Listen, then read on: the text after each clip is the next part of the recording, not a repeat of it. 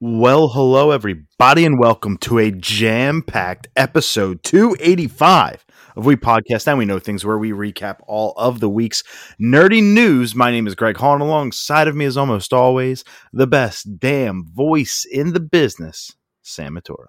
Holy shit, we're in June.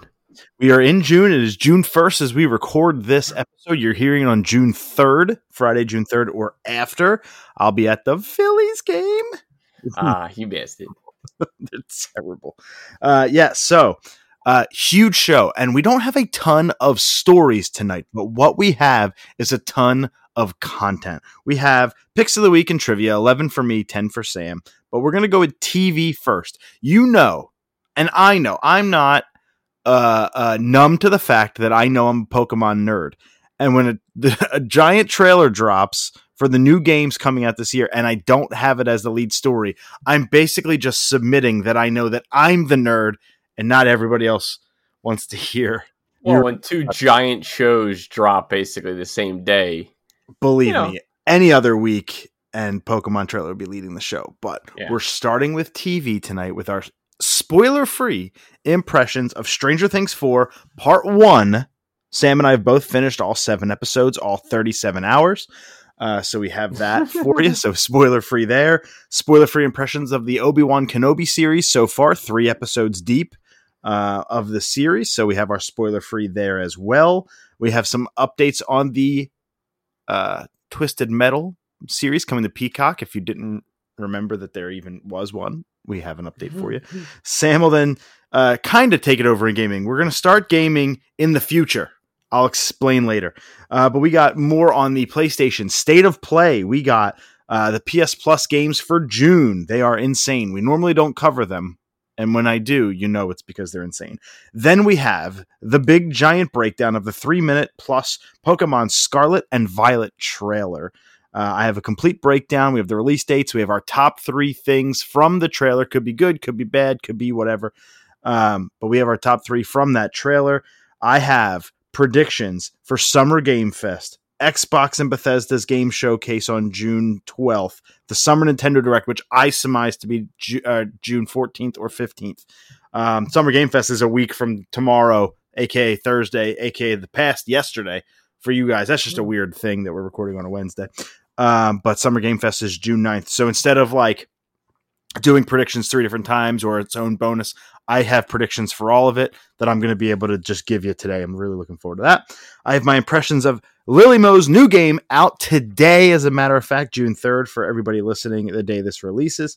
Uh, we got our update on the Star Wars Jedi Fallen Order sequel, uh, Mario Strikers Battle League, and Sonic Frontiers updates before I'll take it back over in movies for some Black Adam news and some WB news before Sam's brings us home with a weekly WADA. So again, not like a billion stories, but they're all super impactful. But before we get there, let's start where we customarily do with our picks of the week.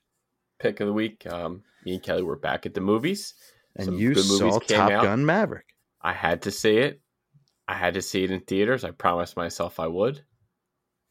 Top Gun Maverick. Yeah, there it is. Saw it in IMAX. Oh, and it- I bet that was awesome. Dude, it was so loud. Like, Yeah. I felt like just I'm in my chair, like how they're flying the plane. I'm like, think of like you turning an initial D. That's like, dude, I was like that in the seat. Like that's how um, like immersed like this movie was. Did This- they have a plane underneath the seat blowing exhaust onto everybody? I so dude, if, like if that's there? all, that's if they had that, it, I would have been, you know, it would have been a twenty out of twenty experience. They have but those this- 4D IMAX like things that they do. Yeah, that but that's for. like it's like a forty minute drive for us, and I don't, I don't feel like driving that far. But this one easily blows out the first one out of the water. Like the first one, if you go back watch it, it like it's just an okay movie. I I don't know, like it, it- you definitely had the cheese. They definitely brought a little bit of the cheese here. You still kind of have your beach scene like you had in the first one. I absolutely love how they played Iceman um, Val Kilmer. I thought that was like the perfect way I think you could play the character. I mean, T- Tom Cruise always brings it. You always got his typical run in every movie. Bam, you get that in every single time. Um, but Miles Teller, um, he he was pretty good. It's good to see him, you know, again because I, I still, you know, I know he's from Pennsylvania, good guy, but he was He's still at the Phillies game as we speak. he was he was you know the Fantastic Four reboot wasn't good. It hurts, but it's good to see that he, at least the stuff that I've been seeing him recently, it's been actually fantastic. So hopefully we can wash away all that Fantastic for a reboot. But John Hamm was good in this. Jennifer Connelly was great.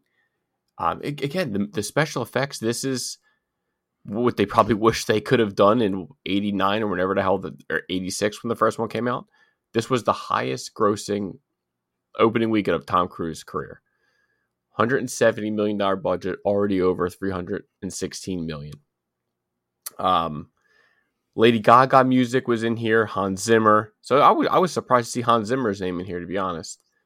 But uh, Christopher McQuarrie, he, he was the guy who directed like the last six Mission Impossible. So it looks like him and Tom Cruise have another great relationship because I feel like he's attached with him every single movie.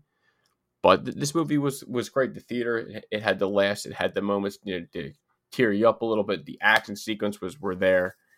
Um, I, I don't think they could have made a better Top Gun movie. I, this one was really surprised me. I did not expect to like it as much as I did.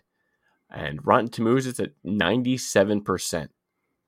Audience or critics? Both. That's critic. That's critic, critic. reviews are positive. Nice. So that's great to see. Um, this movie is it's, it's, Tom Cruise is a powerhouse. You know, they showed you on IMAX to see the next Mission Impossible. That looks awesome. I can't wait for next year to see that. But again, this is a home run. Um, Kelly didn't even see the first one, and she still enjoyed the shit out of this one. She still, I was crying, I, you know, I, I saw her. She really enjoyed this movie. So I, I don't think you have to in, to watch the first one, but obviously if you do, there's moments, there's nods that will definitely hit harder for you. So if you got you know two hours, go check it out in theaters. Top Gun Maverick. Sam liked it so much he's going to convert to Scientology. Hey, I don't like I don't like it that much. uh, my pick of the week. Uh, it, I feel like this would have been my pick of the week in 2005 as well as 2022. Two bands dropped brand new singles today with announcements of new albums, uh, and um, they're both really really good. So I actually have kind of two picks of the week, but it's really they're just a couple of songs. First and foremost, Panic at the Disco dropped their new song "Viva Las Vengeance" uh, with the accompanying record coming out August sixteenth, and uh, it it's so good. It's it's old school Panic at the Disco meets a brand new flavor of Panic at the Disco. It looks like they have some new bandmates, including a, um, I believe it was a gal on on the bass, which was really cool to see. Uh, it it was this really like poppy song, but also at the same time, it's a big f- like not fuck you to growing up in Las Vegas, but it's like it's like it's not what the vacation town part of it seems. It's just like so. I, I just love that. It was really, really, really good song. Short, quick, like never lets go. So that was really, really good to hear. And then Death Cab for Cutie, uh, also dropped a a song today called Roman Candles. And boy, time has not been kind to those guys. Woo! Uh, Ouch, that hurts. They've they've seen better days. They they all look very old, is what I'm trying to tell you, but they still make fantastic, great, lovely, amazing music. I've loved Death Cab since I don't know 2000. I'd say like before Transatlanticism, but Transatlanticism is still the shit to me. I still love that record. Um, Death Cab is called Asphalt Meadows. It comes out September 16th, which is my five year wedding anniversary. So that uh, a depressing emo band dropping a new album on the happy day is not a great sign. Um, but I'm looking forward to listening to Asphalt Meadows. Roman Candle is the new single. So if you ever listen to Panic, they're back. If you ever love Death Cab, Roman Candles is like pre transatlanticism meets post uh, Soul Meets Body. Like it's like kind of a weird mend of the two genres. It's like slow in the verse, but then the chorus picks up, and then there's some melodic kind of undertones. The video's wild. They just shoot off fireworks in a, in the room, and like I'm like, how do these guys not get hit by a firework? They all got glasses on and a fucking gas mask. It's cool. It's a really cool video, and the song's only like two and a half minutes or so, which is not Death Cabish. Death Cab tends to put out their first single, and it's like like three and a half to four and a half minutes. They they like to take their time, but Roman Candles kicks you in the butt. So Panic at the Disco, Death Cab for Cutie, a couple new songs by a couple great bands, having a couple new records come out this year is going to be wild when it comes to album of the year discussion. When you have A Will Away, The Early November, Dance Gavin Dance, Silverstein, State Champs, Jukebox the Ghost, Panic at the Disco, Death Cab, Steve Moakler, and Miniature Tigers all dropping a record in the same year. And that's not even it. Man. There have been shit that that hasn't even been brought up yet so or announced yet like what if seaway says yeah let's do something or bearings or uh uh hot mulligan's dropping a new single so like in two weeks so like who the hell knows album's gonna be tough this year but that's my pick of the week sam let's get into trivia 10 for you 11 for me and i'm gonna give you the question first Give a chance tie it up. uh, you're, you're you can get it right, but I'm telling you now, this is probably the goofiest fucking question and the most random question I have ever asked you in six years. Okay, bring it. You might know the answer, but it's dumb. Is a dumb question. Okay. Fair fair warning. This came about three hours ago. I thought of this one. So here it is. When filming season one of Stranger Things, Will Byers, I forget Jonathan Shapp or something, Noah Shapp, I think, Mhm. uh, was the shortest cast member amongst the kids. Mhm. While filming season four, he is now the blank tallest. Out of the kids, Uh, that includes Max and Erica. I'll say Yeah. the second. Yes, he's now the second tallest. I believe Mike is the Yeah, I, was. There's no way he's taller than Mike. Mike sprouted.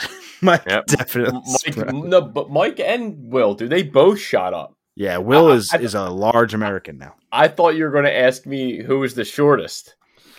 Oh, now it's probably Ga- uh. It's probably Dustin. Yeah, I was, I was going to say I would have went with Dustin. I still think he's well, if if I was counting Max, it might be Max. If I was counting her, Cool. or actually Erica, because she's supposed to be in middle school. So, but again, yeah, of the kids, I mean, really, the choices were first, second, third, and fourth. Yeah, yeah. So I had twenty five percent no matter what. All I was so I was reaching for this question this week, but you got it right without the answer, so you've tied it up. No I winner this needed it, week. man. I needed it, so that, that takes off the pressure now. So, We're in Nice extra and easy. innings. Extra innings. It's eleven to eleven. but that's fine. I, I I like 11-11.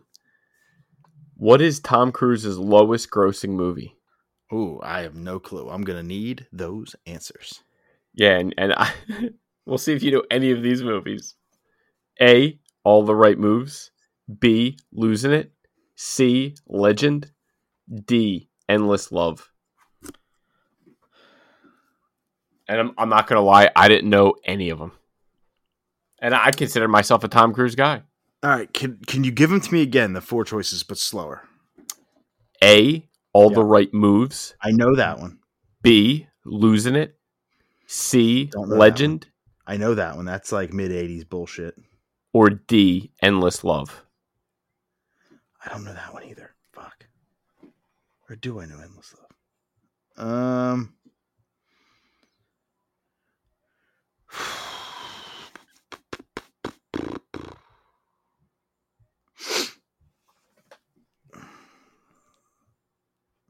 Got twenty five percent chance, my friend. I know all the right moves. I know Legend. What I'm shocked. I don't know any of these, dude. These are all Wait, or do I? 80s, early, early 80s, and one's mid 80s. But I don't know the other two. So can you give me the other two again? You knew you knew what all the right moves and, Legend. legend. Yeah, Okay, you have B losing it, D endless love. I'm gonna go with losing it. I've never heard of that movie. It is correct. It is losing it. It is his weakest. 1983 only made a little over one million. Whoa, hey now, I never even heard of the damn movie. Dude, I didn't hear of any of these, so I, I was like, oh, I don't know any movie. So All the right moves was uh, under consideration for me for a band name in high school, and that's I I've known it because of that I was on Ask Jeeves or whatever the search engine we used. of course, 2004, probably Google. I'd imagine Google is around in 04. But uh, yeah, but uh, and then Legend I know was mid 80s, but I've never heard of the other two. So what's that? 11 5 to 11 now. yes, sir. I'll All take right. that. Moving on up. Moving into at 14:30. Moving into nice brisk show. 15 minutes in, we're just starting. Uh, all right, let's talk about it. Stranger Things 4. We it's so hard because we want to do spoilers because we both finished it. I'm sure we both have thoughts, and spoiler conversations tend to go longer. So spoiler free, we can only give so much before Yeah. we give plot away. But fret not, our friends. Um, if you've only seen one, two, three episodes and you haven't finished all seven, we will not give you any plot detail. We will not spoil anything for you. We will not let you know that 11 is secretly Vecna. We will not tell you any of it. So, without further ado, part one is done. Part two hits a month from today, July 1st. So, just under a month from the time you're hearing this. Stranger Things 4, part one. What'd you think? I, I just hate that they make us wait a month for two episodes. Yeah, I know it's like an hour and a half and an hour and twenty. It's like ah, god Two, damn it. two and a half. Two and a half. It's like four hours of television. Oh, oh, oh, okay. So it was two and a half. That's right. Okay. All right. That, that makes me feel a little bit better. But again, they they they do it. They this is just such a bingeable show. Y- You know, y- you get done again. The first thing I'll say, the first seven episodes, very dense, dense and dark. I I would say that the, the first two words I can say about this season. But I've I've enjoyed it. I'm I can definitely say I enjoyed this first half of the season more than I enjoyed Ozark Yeah. that's where I can kind of just give someone a like where, where do I stand in, compared to show wise. I felt like the last season of Ozark just it didn't it didn't fully stick with me. But so far, their first seven, seven episodes, um, obviously you see the the growth on them. There's no denying that these these are adult you know, these are young adults now. Um, but you know, and this is supposed to only take pl- Freshman uh, place. Yeah, so it's supposed to take place six months after we last saw them last season. 185 days. Yeah. Yep. To be exact. She says it in the first season. So, or in the first sentence. So that's not a spoiler. So I, I truly feel like again, this is. uh, uh, I don't know what they, they have. Just have everything. The nostalgia. Just you love these actors. You love to see you know a few of them together. You I don't know. In me, it just you put like a stupid smile on your face. Like they they just mix so well. And this is I feel like this show was so well written by the Duffer Brothers. I, I think they directed every episode except three or four because I think I saw Shawn Levy and it was uh was it Nimrod Nimród Antal directed to him. Hopefully I'm pronouncing his name right, but it is spelled like Nimrod. But I don't know. I I, I got to give it to him. I'm maybe some episodes might have been a little bit long. Maybe if it was just me being tired, having a long week, you know, maybe you know, I'm definitely going to probably rewatch all seven of these before July 1st when this drops, just to get you know, just to make sure I, I caught everything. But so far, I I really like what I saw. Wow. Um, I don't Better than share. Ozark. I, I agree. Hands down. One episode of this was better than the entire two parts of Ozark. Uh, maybe outside the last 10 minutes of part one ending, because that was pretty good. But I wish I could share the same enthusiasm as Hmm. you. I don't. And I don't hate it at all. I don't dislike it. I don't even man. It was good. I enjoy it. Um, I think taking three years off got me so ready and so hyped and so looking forward to it that I don't know what it could have done to potentially live up to that. So I I think I'm judging it a little harshly and a little unfair. Plus, we finished it pretty quick. Yeah, Um, you guys finished finished before we did. yeah, we finished it pretty quick. I mean, I made it a point. We watched three episodes a night for two nights and then the finale. So like, I mean, we knocked it out before Memorial Day. So like, I mean, at least it was good enough that you guys binged it and you didn't stop. So to me, that that's a good sign. If it was Will Byers and Mike sitting on the screen the whole time monologuing about why Dungeons and Dragons is unsafe in a work environment for eight hours, I would have watched it. So, like, don't get me wrong. I was watching this show and I was going to binge it regardless. I mean, it is still really good. It's still Stranger Things. It's still the best thing Netflix has ever put out. It's still, you know, really fun. Uh, I felt as though the length of the episodes actually did it harm a little bit. I feel like if it was seven episodes, maybe given nine, and you take a lot of that extra and you just kind of calm down a little bit and you put it and you stretch it out a little bit over nine episodes, even if it was the same content, just to give us a break a little bit. It's like you hit the hour mark and you think, oh, man, I still got 25 minutes to go. And this show, make no mistake, a couple of episodes did the thing where they don't really do too, too, too, too much until the last few minutes. And then they blow your mind. And then you're like, wow, what a great episode. But in totality, it wasn't. It was a great half hour of a, you know, 90 minute episode. So, like, I feel like in some cases, the length did it harm. I also feel like episode four, called Dear Billy, was billed as the greatest episode of the series history. And I got to go back and I got to watch it again because when I was done that episode, I said, I like episode one better, first and foremost. This season, uh, I like the, the first episode of the season better than episode four. And I like the finale episode seven better than I liked episode four. So, you know, everybody was making a big deal. And maybe it's because I watched a lot of the trailers, and maybe it's because I analyzed all the trailers and watched them multiple times. So when something happened from the trailer, it kind of was like, shit. Well, now it's not so great because I've seen it already 10 times. So there's a little bit of that too. Um, but I really enjoyed the the uh, the the debut, the the premiere, the season premiere. The first episode was great. Uh, I loved it. It picks you right back up. You feel like you haven't missed 185 days, and I and I totally totally enjoyed it. I loved the finale, like I said, and specifically the last pieces of it, and and kind of the resolution or lack thereof. Here's my biggest gripe, and again, completely spoiler free. And I don't think I'm alone in this. I really don't but I also feel like I'm still in the minority, and that's okay. Um, I there are three main plots. There's plot A in Hawkins, plot B in in California, where the Byers and Eleven move to, uh, and then there's plot C in Russia with Hopper. And so I didn't give a shit about the Russia storyline. Not one shit the whole time. Not one. Didn't give a shit about the Los Angeles or the California storyline, not Los Angeles, the California storyline that turns into a Salt Lake City and and Nevada storyline. Didn't care about those at all. They just did nothing for me. And the Hawkins stuff was actually better than most seasons. So like you take the high of the Hawkins and the low, low, low, low, low for me of the Russia stuff, and then the right there in the I don't care middle tier for the California stuff, you balance it out, it makes a good season of television. But thank God they had the Hawkins stuff because the rest just drug me down. Part of it was because there's a scene in the trailer that has Hopper in it that you don't see until the finale, so you know how it's going to end. You just know. And so I just didn't care. Uh, I also don't like that they brought Hopper back in the first place.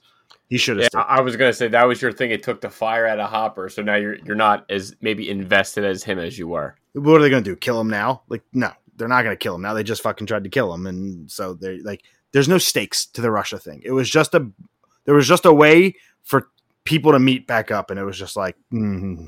what'd you think of Murray? He was fine. I love that. You know, he did this thing in episode one where he learns karate, and it ends up coming back. So like yeah, that, that, that, was, was that was funny. That was that was funny. cool. He is funny. Yeah. He's a great character. Yeah. Um, so that's the stuff that didn't really grab me. The stuff in California slash Salt Lake slash Nevada, I literally could not care less about. And there's a big giant monologue that happens at the at the end of the last episode where you just need it to end. I didn't care because guess what? I figured it out 20 minutes ago before Yeah. your monologue. All of it, including the big twist. Like, guys, it's really not that big of a twist if you pay attention. It's really not. So that was a little bit of a downer. But I will tell you what I absolutely loved. Eddie Munson. Mm.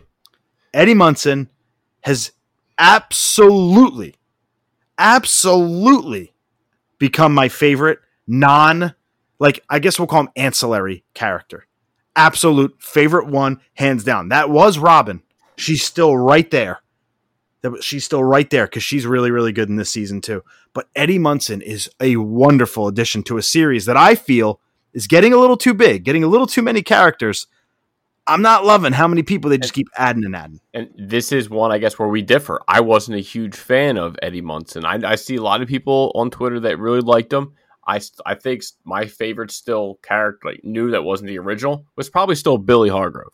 I still think Dacre Montgomery was great. I, I loved it. I loved his character. Yeah. um, Yeah. I mean, nothing wrong with Eddie Munson. Joseph Quinn does it, you know, does a good job, but I just didn't gravitate towards how everyone just like, oh, like they just like jumped on him. I was like, I, I'd rather still, um, what's her name? I can't think of her damn name now. Uh, Robin. I, I, I liked hers more than Eddie Munson. Yeah. Robin is is still really, really good. In season three, I she shined. She was probably my favorite part. Like Steve is my favorite main character. Of course, Steve- Steve's the man. Steve is Joe the man. Keery, great. He's great. Steve, Nancy, Dustin, like it's it's crazy though. The show started off with the abduction of Will Byers, and now Will Byers is the least talked about character in the entire show. Like that's where I feel it's lost its focus. Is Will is like freaking what's his face from Game of Thrones, the young kid Bran Stark, who just like was this, had this big giant plot device in the first season, pushed out of a window. You don't hear from him again until season six. Yeah, and all of a sudden he's right. the fucking He's- king, and Will is like definitely on the gone. Yeah. Will is Will's put been put on the back burner, and now the the biggest thing going on in Will's life right now is him trying to find his identity, Yep. and that's even a subtle thing. They don't even go crazy on it. They literally have a scene of footsie, so it's not even like that's heavy. He barely says anything. So What- Will's being pushed to the back burner is kind of annoying. L gets paid, Millie Bobby Brown gets paid a boat ton of money to literally say five words an episode. So like there are little things that I just didn't care about. The Hawkins Lab stuff, I just didn't care. I just didn't care. So I that's where I'm at. I kind of like not having like Will had his moments in the early scenes. Like I like that like he's taking the step back. They're showing more with a little bit of Lucas. They're giving you more scenes with Max. I kind of like how they they they're going or they they did go with her route. I thought that was good, and you know they brought back you know some some characters from you know where we've known before. I don't even know if they were teased or not, so I don't want to say their names. But I don't know. I thought it was it. I don't think it. I don't think the hype that Stranger Things has. It's it's really tough to deliver everyone's expectations. Like because one, I season one, two, and three, I I, I truly think are are great seasons of television. I I kind of saw where they were going. I liked you know um what's his name um, God damn it, Robert Englund Englund to have, have his his character in like I think that's The great. Creel. he- Yeah, Mr. Creel. yeah, so I th- I thought he was good. The younger version played by the guy who's in Ozark who gets baptized. Sam, his name was. Okay, okay. Um, I I don't know what more. I mean, they only So- have, so- I, I so can I answer your question? Can I answer your question? Go. You said it's tough to live up to the hype. Yeah, I could pretty easily de- debunk that. And uh, I agree with you. Season one, two, and three, particularly one and three, are fantastic uh, seasons of television. Where do they take place? All three seasons. They take place in Hawkins, outside of one episode where Eleven goes to like Chicago to get a hot dog. Like uh, outside of that one episode, the, the show takes place in Hawkins, Indiana. And the best, not even close, the best part of the season was the stuff in Hawkins. Keep the show in Hawkins. yeah.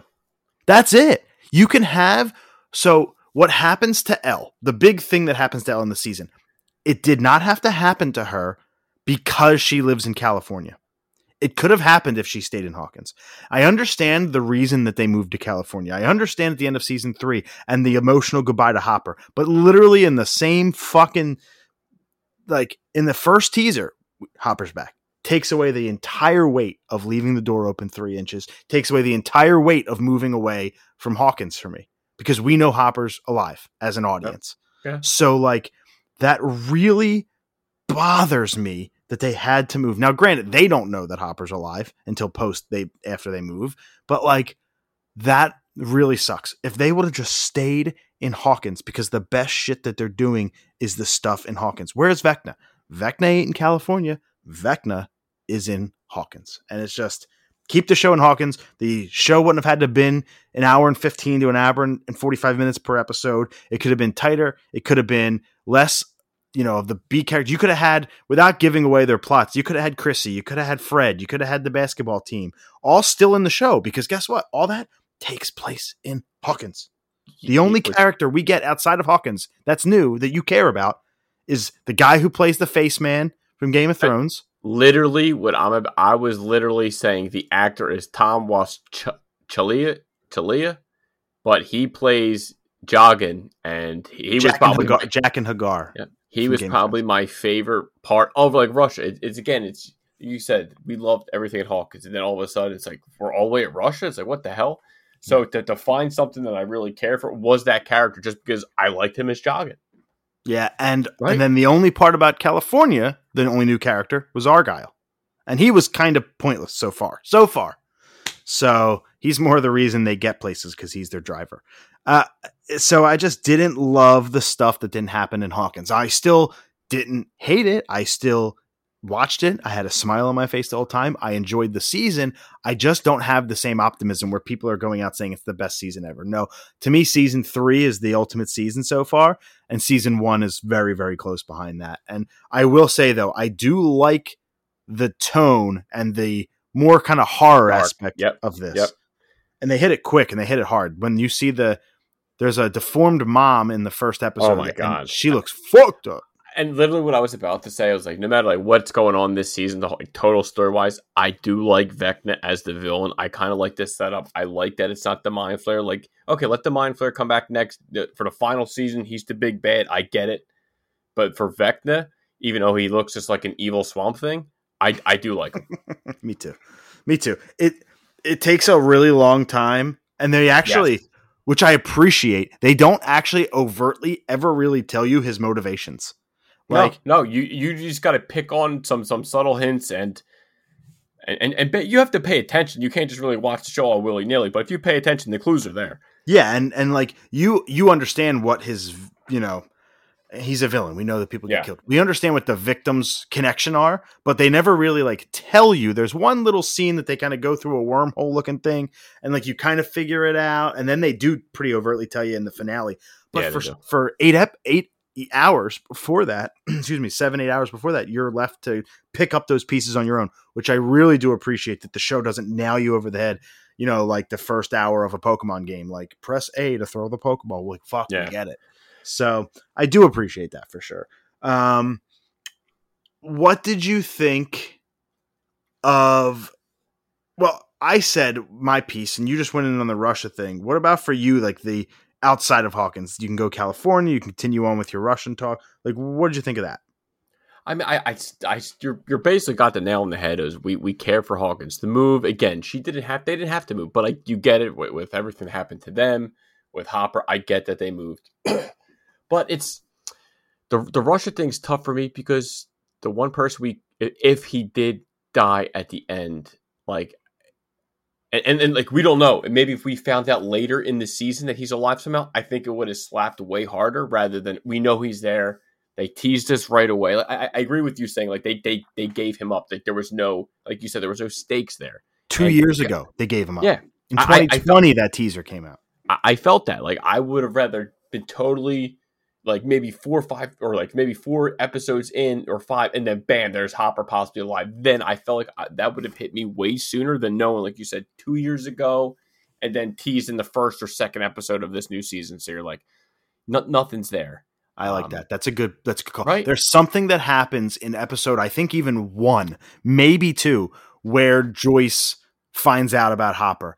That same thing could have happened in episode four or five, like you said, as the ending shot. Like there's an there's a thing that she looks at and or that she gets in the mail. If that was like the thing that ended episode four, and you're like, oh, and the teasers, by the way, if they never happened, like if we never saw Hopper until this this thing gets delivered in the mail, you're like, Agreed. Wow, what a great thing! How cool is that? But to give him up like that, it was all pointless. And God, I, now I'm gonna hold my tongue on that one because I don't, I don't want. No. I know. I, I, I hear. I hear. I, I'm trying really hard not to say say things, but Yeah. to me, that was probably my biggest. uh I guess my Biggest biggest, gripe there. You know, like I, I don't, I don't know how, how else to say it. Like there wasn't like I again, I still watched it. We still binged it. We still liked it. We enjoyed it. But there was like that's something that is like that could something that could have been like they, they left something on the table and they and I think they slipped up a little bit. I will say though that do you know what song is currently number one on the iTunes charts? What? If I only could make a deal with God. Oh gosh. Fucking running up that hill is first of all is an is an amazing song to begin with, and the OC did it a bunch, and like I think it might even been in Donnie Darko, I can't remember, but like an incredible song. And then you bring in this cover, this version of it, and it's a little bit more upbeat. And I'm like, of all the songs they could have chosen, that's a perfect song for Max to like listen to 75 times because I could Yeah. never get enough of it. Um, and I will say that the whole 80s soundtrack to this season was good. This is 1986 now, so we even have more of the 80s to pick from from a catalog. And I will But, say but four they for four for music. Four for Yeah. four. They they are, and they're also four for four nailing the '80s aesthetic. They just they just Yep. crush that. Although nobody, and I mean nobody, outside of the core group of kids looks their age. Nobody. Oh my! Well, I mean, we, we know we know that there's no way. Of course, come on. You're telling me Jonathan Byers is 17. You're telling me that that basketball team is a high school basketball team. That's like LaSalle's basketball they're team. they're all in their twenties. Give me a fucking break that they're like that kid, the, the captain of the high school basketball team, is the smartest, most inquisitive person I've ever met in my life. And also, by saying four sentences, rallies an entire town. And uh, Charlie Heaton's twenty eight. Jesus Christ. he was in New Mutants, people. Like this is this is where we're at So now. I got to see that, by the way.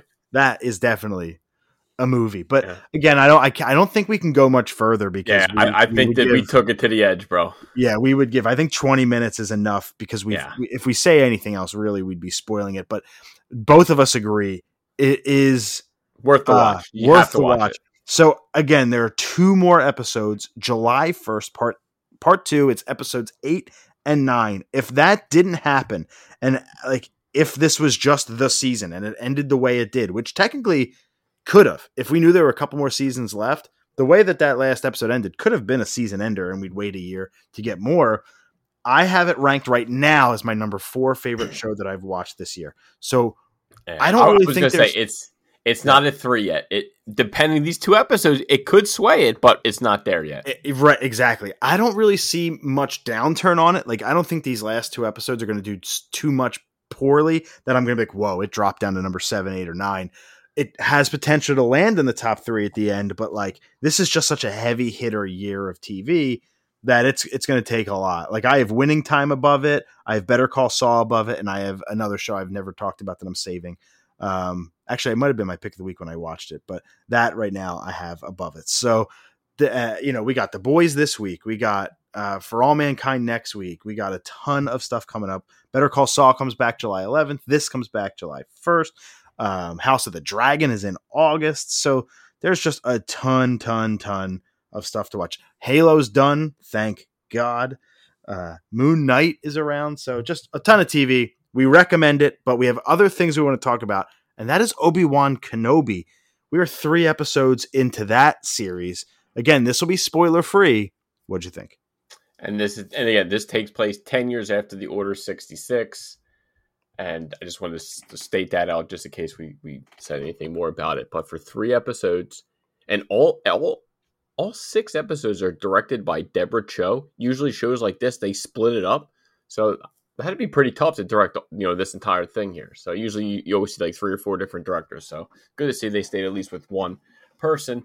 But the first three, I I I really enjoyed it. I I think this is now what they're able to do with special effects. Like this is you're actually going to see with certain characters like their powers how they should have been. Um, I, I definitely have my nitpicks, especially on episodes one and two. Uh, three, three, not so much. I thought three was probably their best start to finish episode. Besides, because my my my nitpicks, I think you we talked, I believe, about both of them, Greg. But one and two, there's I think a nitpick in one. Um, but besides that, I liked it. I like Ewan McGregor in the role. It's who who does it. We've been waiting for it for years, and kind of the way that they build, kind of the way you see kind of Obi Wan of not this like he's this broken guy, and you don't just you know he's he's got to basically find himself again. So so far so good. I, I, they're off to a good start in my opinion. We, and we hey, we know where you stand in Star Wars. Everyone knows where you stand. We're, me and you are both not huge Star Wars fans. I did not like Star Wars growing up. I still think Mandalorian and the last ten minutes of Rogue One is the best in, in Star Wars we've ever gotten. Um, and we'll see if the show can continue. I uh it's funny. No, I'm I'm going back through our DMs and uh earlier today a DM conversation with the corner view, uh, one of our best listeners and good friend. And so he said, I forgot you quit Boba Fett, blah blah blah blah blah blah blah blah blah. We're talking, we're talking, we're talking. I said, Bro, I can't even finish Obi-Wan. I gave up halfway through episode three. I'm just not Oh. a Star Wars guy. Yeah. And he said, What? Uh, um, uh, if you were, oh my God, you'd be marking out for every single Obi Wan scene. Um, blah, blah, blah, blah, blah. I said, I'll get around to it. I really like the first episode. It's one of those shows where I'll catch up in time for the finale, which I think is only two or three weeks from now. Anyway, I think it's only six episodes. Um, but it'll never really be a thing that truly captivates me. He said, Star Wars ain't for everyone, I guess.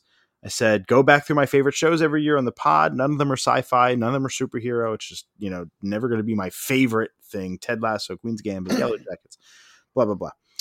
Said, uh, it's, I'm just so sad. It breaks my heart.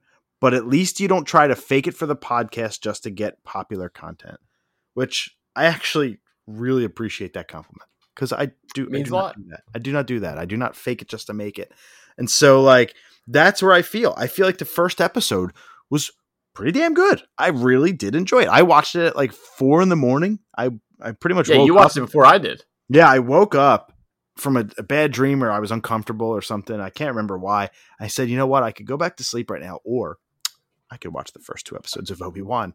What do you think I chose? So I stayed up and I watched it, and I thought the first episode was pretty damn good. And when Obi Wan is on the screen, when Ewan McGregor's on the screen, he captivates you, and you don't want to look away. And I really, truly feel like he is just fantastic. I cannot remember if it was in episode one or two, but there is a chase scene involving a young girl. Again, Mhm. no spoilers. We can't even tell you who the girl is. There's a chase scene involving a young girl through the woods. And it is just the dumbest fucking thing I've ever fucking seen in my whole fucking life. It is so bad. There is a tree branch. And they run at it and they're like, oh, where do I go? What do I do? It's a tree branch. I guess I got to give up. I can't run away anymore after this girl because there's a tree branch in my way. Just watch the chase scene and think, how fucking dumb. The perils that get in their way are literal branches. And it's like, When that that, that was my major nitpick at episode one. I would have cut that Was it entire one? scene. okay. yeah, it was, it was episode one because my nitpick in two is something else. So that was that was literally hard to watch when you can't. Two grown men, all they need to do is take two And an alien. strides. and an alien. and an alien. Two strides, you're able to catch any little girl, boy, whoever's running. They're they are not that fast. They are not that agile. I understand what they're trying to do. That this person is is quick. Special. That they're you know that Special. they're yeah you know they can be you know quick on their feet, but no. Cut that whole scene. You don't. We, you don't. no. You don't need. You do not need to. Seriously, you do not need like the episode could have been a ten out of ten with that chase scene. Eight out of ten. Eight You out of 10. two- You lose two points automatically off that off that chase scene. It was, It was horrible so bad. cut everything. I, I don't know how they, they kept it. I, I don't know because it it hurt me to watch it. It was so bad. I'm so glad I'm not alone. And I'm so glad my biggest gripe was the thing you were thinking as well. Usually that's not the case. So, like, for Well, us. So and my all say for Mike again, we know there's a lot of drama for the one actress that's playing um, Reva. We, Which- we obviously we don't, obviously Don't- don't if support you that. don't People like- pieces of shit. Exactly. And if you don't like her character, why the fuck are you blaming her? She didn't Yeah. write it. She didn't write totally. it. Blame the fucking writer if you don't like the writing. Don't blame the actress. You racist pieces of shit. God, And it bothers you- me you- so much. You read some of that, and you know, like uh, It Ewan breaks my literally had to heart, dude. he literally had to make a video to like you know just like that, like people like wake up man like again like I, I thought her character it, it's it's it's new to me i'm not was it the third sister so i mean I, I thought she was good she had one scene like a like the woods chase scene where it was like parkour and i we didn't need to see parkour in that particular star wars scene that like i feel like you have this little girl's woods chasing then you have this rooftop parkour scene same thing. Cut the whole thing. It did not need to be there. It took me out of it. An episode that was probably a 9.5. I got to give it a 7.5 off the parkour scenes. That just, it, it literally just felt like it didn't fit there and it just felt forced and I, I didn't like it. But besides that, first two episodes were great. Episode three was, was my favorite so far. Episode three was your favorite so far, or your Yeah. least favorite? I My, my said it was- favorite. Oh, I thought you said episode three was your least favorite. No, no, no, no. Ep- episode three was great. Again, you, you get to see. I thought you would like it, given what happens. Yeah, I had you- I gave up halfway through. I'll get back to it eventually. Yeah, you, you'll you'll get there. You just it's I don't know. Again, growing up, I we weren't. I wasn't born in the seventies. I you know we were spoiled now. The special effects we get, you get to see what certain char- characters can actually do now. So it's like it just I don't know. And then to have you know certain people back and characters attached with it, that it just it makes it just fucking feel all the better. don't you? Don't, doesn't it? Small small side convo sidebar sidebar. Doesn't it kind of blow your mind what people are willing to put on social media with their name and picture attached to it? Like, doesn't uh, it blow your mind how dumb Yeah. people could be? Specifically in direct messages where people could literally just screenshot it and get you fired. Like, I, I don't know. I maybe I just I don't know. wh- what do you care about anybody else? Like creed, color, sexuality. People just like to start drama and talk shit and be that you know There's that so much keyboard hate. warrior. Dude, there's so much hate in people's hearts, man. If you hate something, make it a TV show or a video game or maybe some piece of fiction, not the people in it. Guys, what are you doing? It's a real person there. But anyway, I I will agree with you on the parkour scene. Episode 2 started to feel where I was fading a little bit. Episode 3 I gave up for again one particular reason and I was like, "All right, I've kind of had my fill. I'll go back to it in a week or two. I will catch up before the finale, and when it's over, you and I will talk about it. And when Yeah. it's done, we'll give our spoiler review of the whole series, and we'll have fun doing it. I'm happy to do it. It is, I will say, better than something like Boba Fett. It is better than um, probably the entire prequel trilogy, uh, sequel trilogy. It's better than the prequels. It's better than episode. No, I'll leave it at that.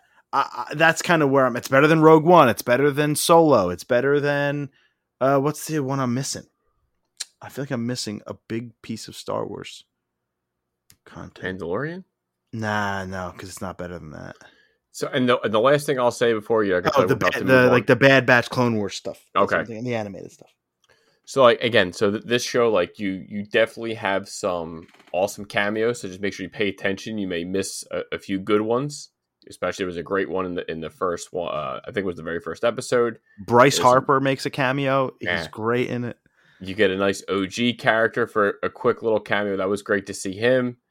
And the rest, I will just leave it at that. Rest you have to see for yourself on Disney Plus. Yeah, it's it's a show that again I recommend, and and Ewan McGregor is great. So there is a weird thing going around the internet saying that uh, it takes place ten years after what Rogue One or something, right?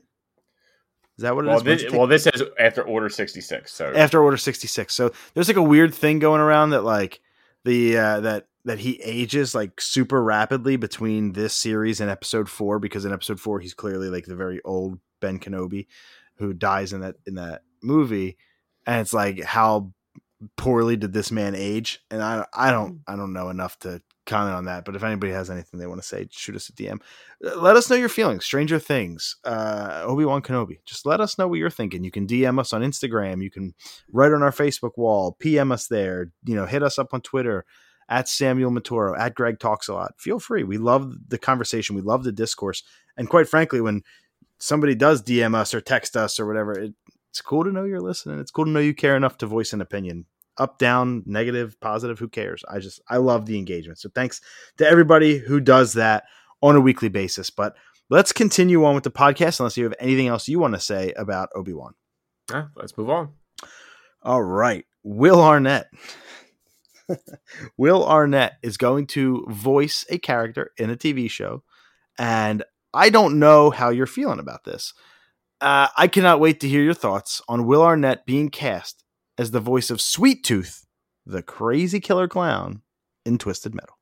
I, I, honestly, I still don't know how I feel. I don't know how to feel about Lego Batman being the voice of Sweet Tooth. I, I don't know. I, I, had a day to sit on it, and I'm still in the same boat. Like I love Will Arnett. I loved him as Lego Batman, but as Sweet Tooth, is he just going to be his his goofy self? Is he going to be a little bit different? I I don't know how they're going to play this character. See, I think of Will Arnett. I'm like, Vern Fenwick is going to be Sweet Tooth. No, nobody that didn't land for anybody. Vern Fenwick, ladies and gentlemen, that was his character in the the Ninja Turtles movies. Uh, I was like BoJack Horseman. the the Michael Bay, the Michael Bay. I forgot. I forgot his character's name. Which I really like those movies, both of them, and I shouldn't, but I do. Uh, yeah, he's got that voice, like that deep, kind of gritty. I get, I get why they're doing it, but the problem is, Will Arnett, his voice is his voice. It's very, it's like it's very Will Arnett. it's very Will Arnett. It's a very one trick pony voice. So it's like when I hear that, it, I don't know if there's. It sounds like there's not going to be a change to it. And if like Will Arnett is just Sweet Tooth, that would be a pretty tough to like disassociate in my mind.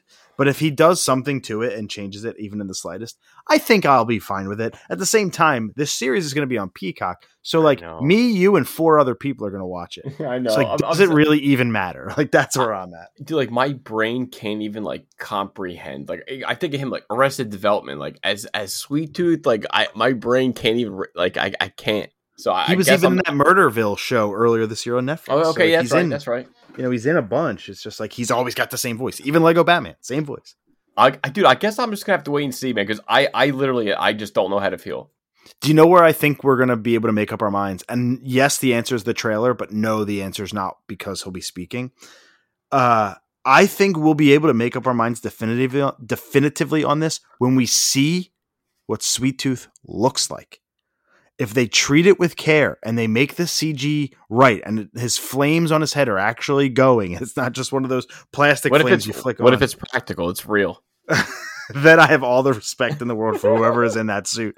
But uh, I, I just I just want to know if Sweet Tooth looks okay because at the same time, there's a scene in Stranger Things where Millie Bobby Brown is de-aged and is looking up at this guy who's looking down at her, and the camera is from his perspective looking down on her, and they put the de-aging CG over her face, and it looks like her head is floating, and it's just the worst CG, and I'm like, how does that pass any QA test? And if you like, that's because it's you know even 30 million dollar budget now you think about what peacock's going to put into this show they're not going to have the greatest cg budget so if you can go 99% practical on the effect uh, and then the hair is cg the problem is will arnett's not playing sweet tooth he's voicing sweet tooth it'll be somebody else so how are you going to pull that off Eh, you know because i think does sweet tooth wear a full face mask where his lips won't move or is it a half mask where it stops at the lips and you see them move? I think it's a full face where you Yeah, don't see I I think it was a full. That's what I was. So they should be able to do that just fine.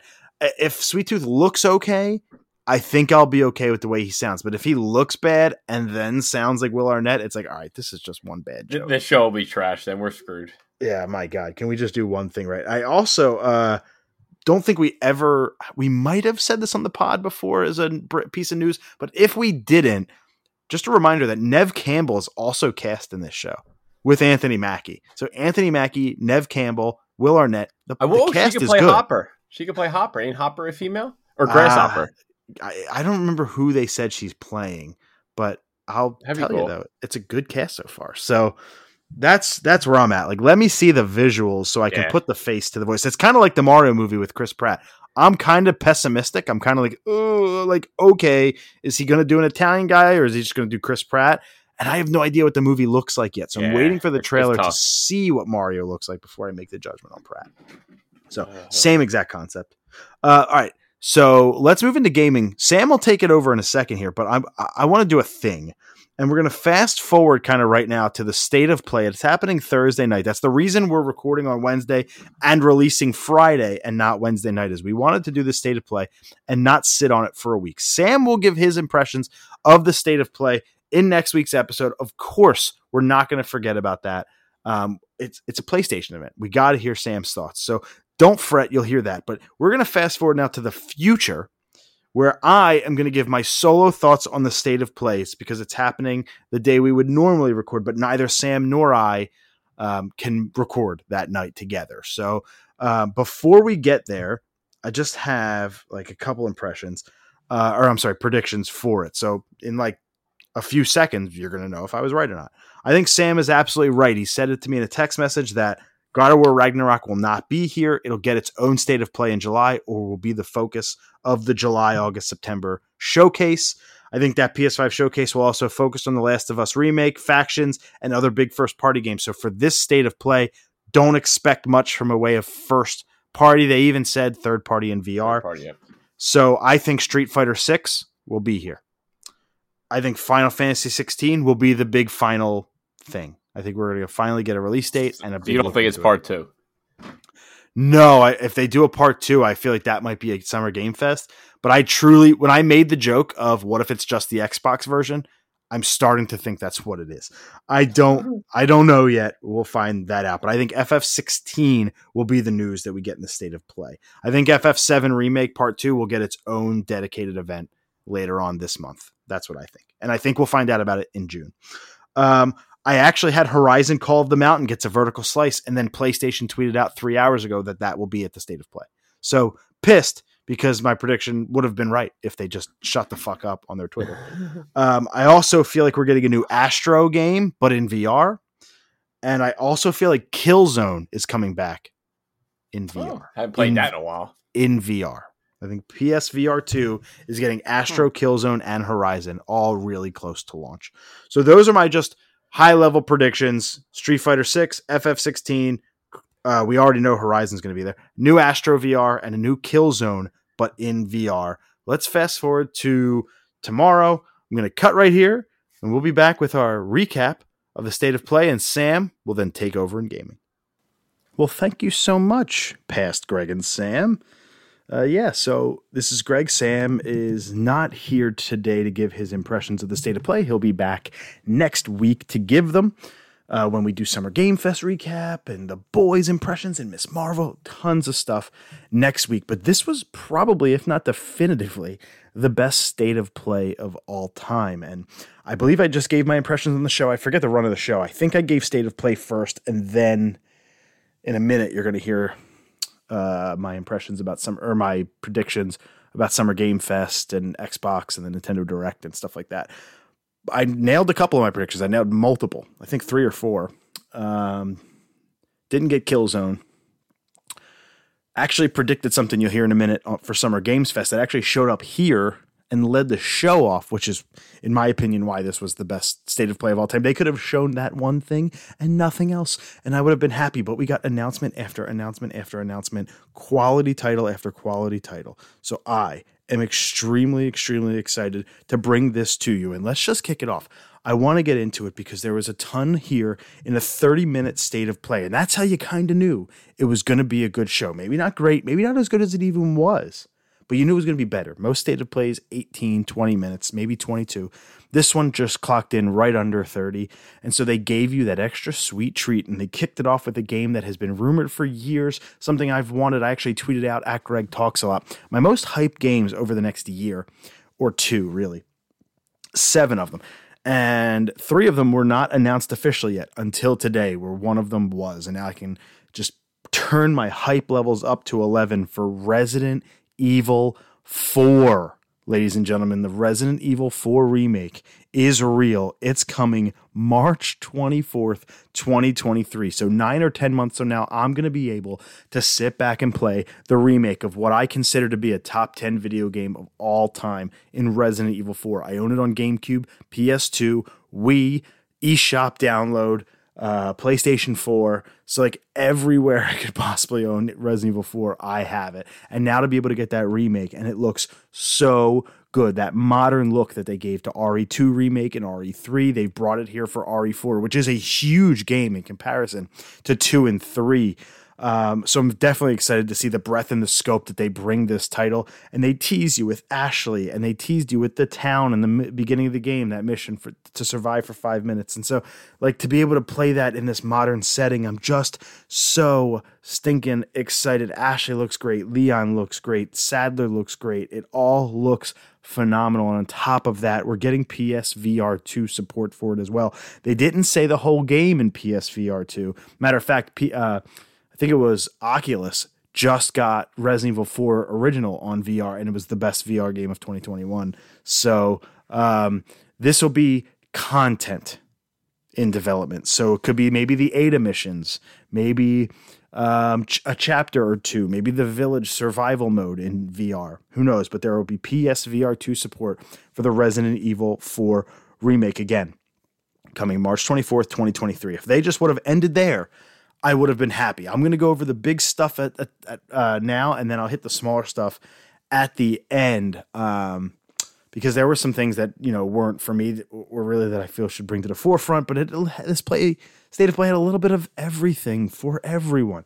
If you like big AAA, it was there. If you like spiritual successors, you had something there. If you liked indie titles, you have something there. If you like big giant massive worlds there was something there for you if you like fighters there was something there for you so uh, a lot of stuff in this state of play. Uh, we also got Resident Evil Village. I predicted we'd get DLC. We kind of did because we're getting Village in VR for PSVR 2. Another reason that's making me think shit, I should probably invest in PSVR 2 because it's looking to have a great lineup of titles headlined by Village in uh, VR with the RE4 remake content, with Horizon Call of the Mountain, as we got a gameplay showcase of that title, and it just looks breathtaking. It shows you how good a PSVR game could really look. Yes, you're not Aloy, you're not doing the normal things in Forbidden West or Zero Dawn, but this new, smaller uh, uh, spin off created by Firesprite, which, by the way, was uh, acquired by Sony last year, so they've been in house now. Um, you could platform and jump to cliffs and cliffs and climb and shoot your bow. It's just it looked great. And uh, Forbidden West also got a um, major update as well. It added New Game Plus. It added uh, ultra hard difficulty, resetting your skills, graphical improvements, and I'm sure bug fixes as well. So that major content is available right now for free. So go ahead if you have for uh, Forbidden West, download the major update and continue to enjoy that game. Marvel's Spider-Man Remastered is coming to PC August 12th, 2022. Back in 2017, Insomniac tweeted out this game will never come to Xbox or PC. Five years later, bam, here we are. A lot of things that I said five years ago don't hold up. I understand why they're doing it. Um, Sony's just going to make money hand over fist with this announcement. And with Spider Man being open to an entire new player base, it's going to sell millions of copies uh, in PC. And it's making me want to go back and platinum Spider Man 2018. I never platinumed it. I actually didn't even beat all three DLC packs. I have them all, so I'm getting that itch again to go back and play Spider Man. So I think uh, God of War and Spider Man are going to get replays for me this year as I wait for Ragnarok and Spider Man 2, which will most likely be next year. So definitely looking forward to that. Um, Miles Morales will also be coming to PC. That will be in the fall.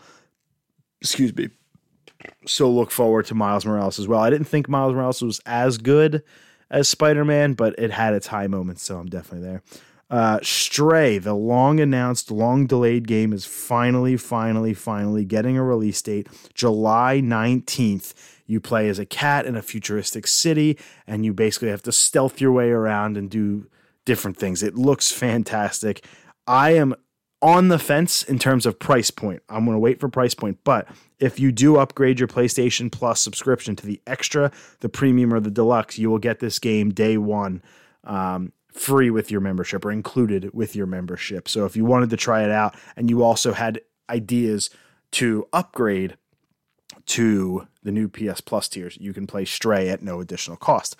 Then the big stuff, the final two. So we had RE4 Remake, we had Street Fighter 6. I predicted this one. We would get Street Fighter 6, but I did not predict how much of a look at it we would actually get. We got our first major look at the story, the gameplay, um, exploration. It, it, did a lot of crazy things. And you're running around the city looking like Little Mac, uh, trash cans, climbing up ladders. So it looks like there's going to be an overworld that you can either do a mini story in and maybe you are a fighter and you're coming up through the ranks through this kind of story mode and instead of like the heavy cinematic stuff that Mortal Kombat brings with cinematic trailer fight cinematic trailer fight. This looks to be a little bit more interactive where you run around the city to engage in fights and progress the story. So definitely love that new element. It looked a little wonky. Your character looks very wonky, but I appreciate the step. I appreciate the the aggressiveness, and I appreciate the quite frankly risk of bringing that type of story content to a fighting game. This is going to be a service game. They're going to live with this game for a very long time. It is not just coming to P, uh, PS4 and 5, it is coming to Xbox Series S and X and PC in 2023. So it got a year, a window, did not get the either month, season, or day just yet. The show ended on a big high. Final Fantasy 16. Yes, I predicted it, but everybody was predicting it. It was pretty much a lock. You could have bet your house on it. And boy, did we get quite the trailer. Um, it gave I, I love the UI. I love the combat system. You can tell that the Devil May Cry team, or at least the team who worked on Devil May Cry's combat, came over here to Square and worked on this game, and it shows because that combat is very heavily inspired by Devil May Cry. I love that as well. got the fun RPG elements in it, a big giant narrative, set pieces, magic casting, summons, all of it. A huge trailer. A lot of the stuff will be on our Facebook, or is, I should say by now, on our Facebook. So go ahead and check that out if you're looking for any of the trailers from today's state of play. That got a window for summer 2023. Definitely looking forward to that. Uh, other things The Walking Dead Saints and Sinners Retribution Chapter 2 is coming to PSVR 2. No Man's Sky is getting a PSVR 2 version, uh, or at least some sort of content, which is neat. Uh, no Man's Sky continues to live on for years and years and years.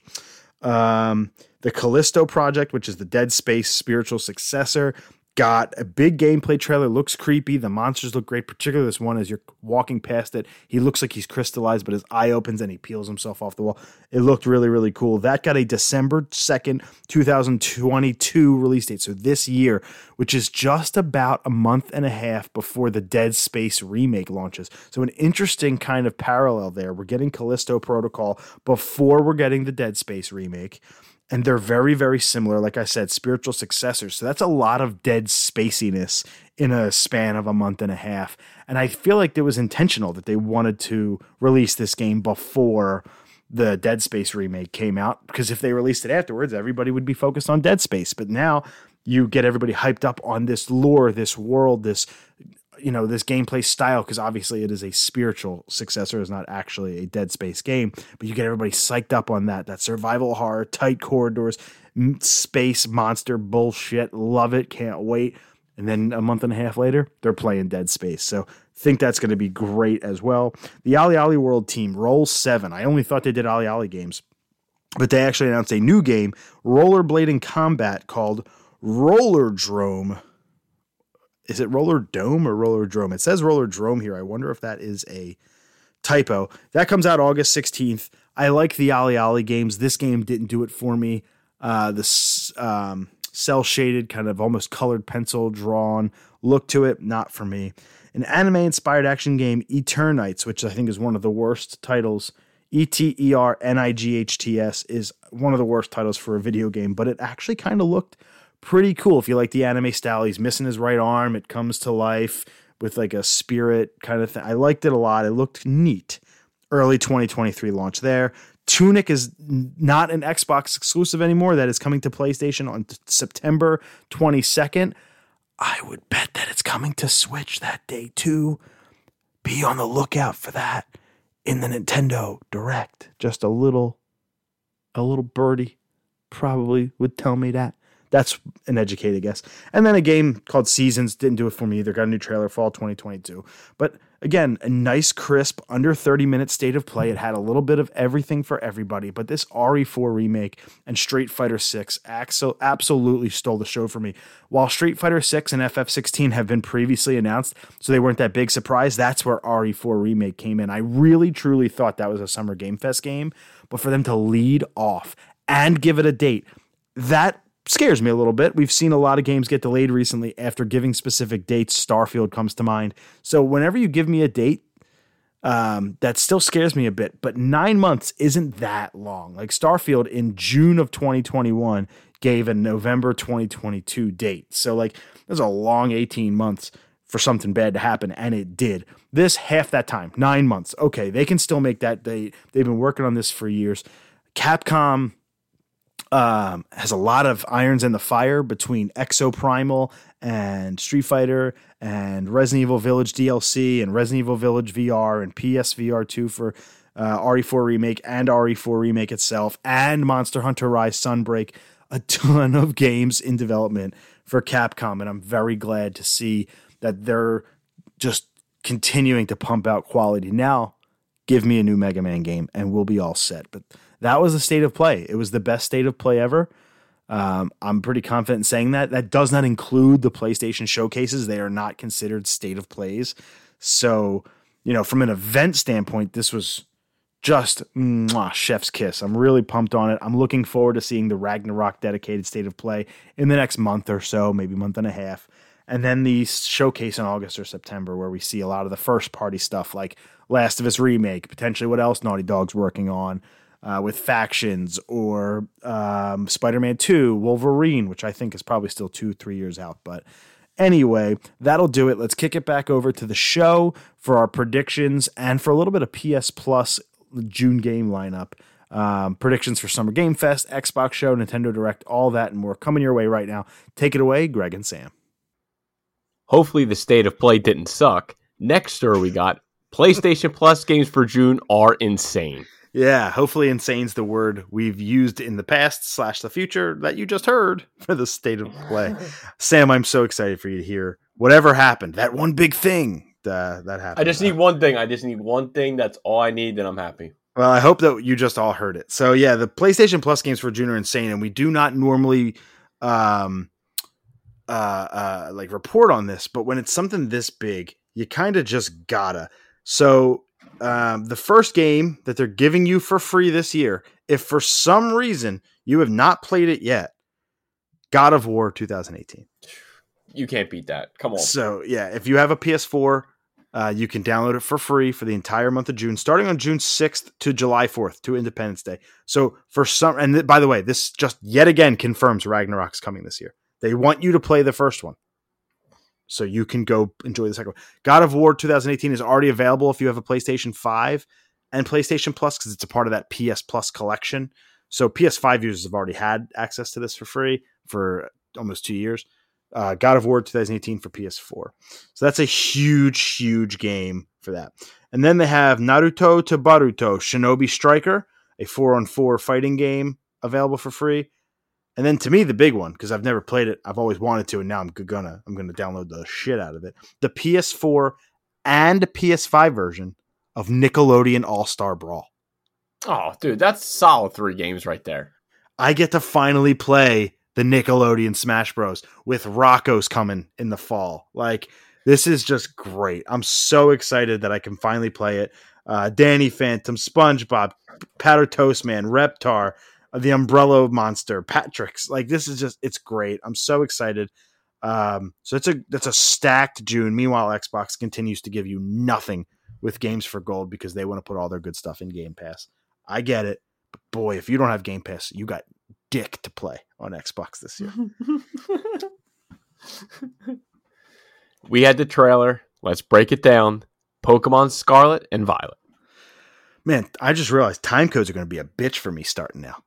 oh I'm yeah, I'm putting in the future stuff. I have no idea how long I'm going to ramble about that. So time codes, I'll stay awake tomorrow, so everybody still gets them for Friday.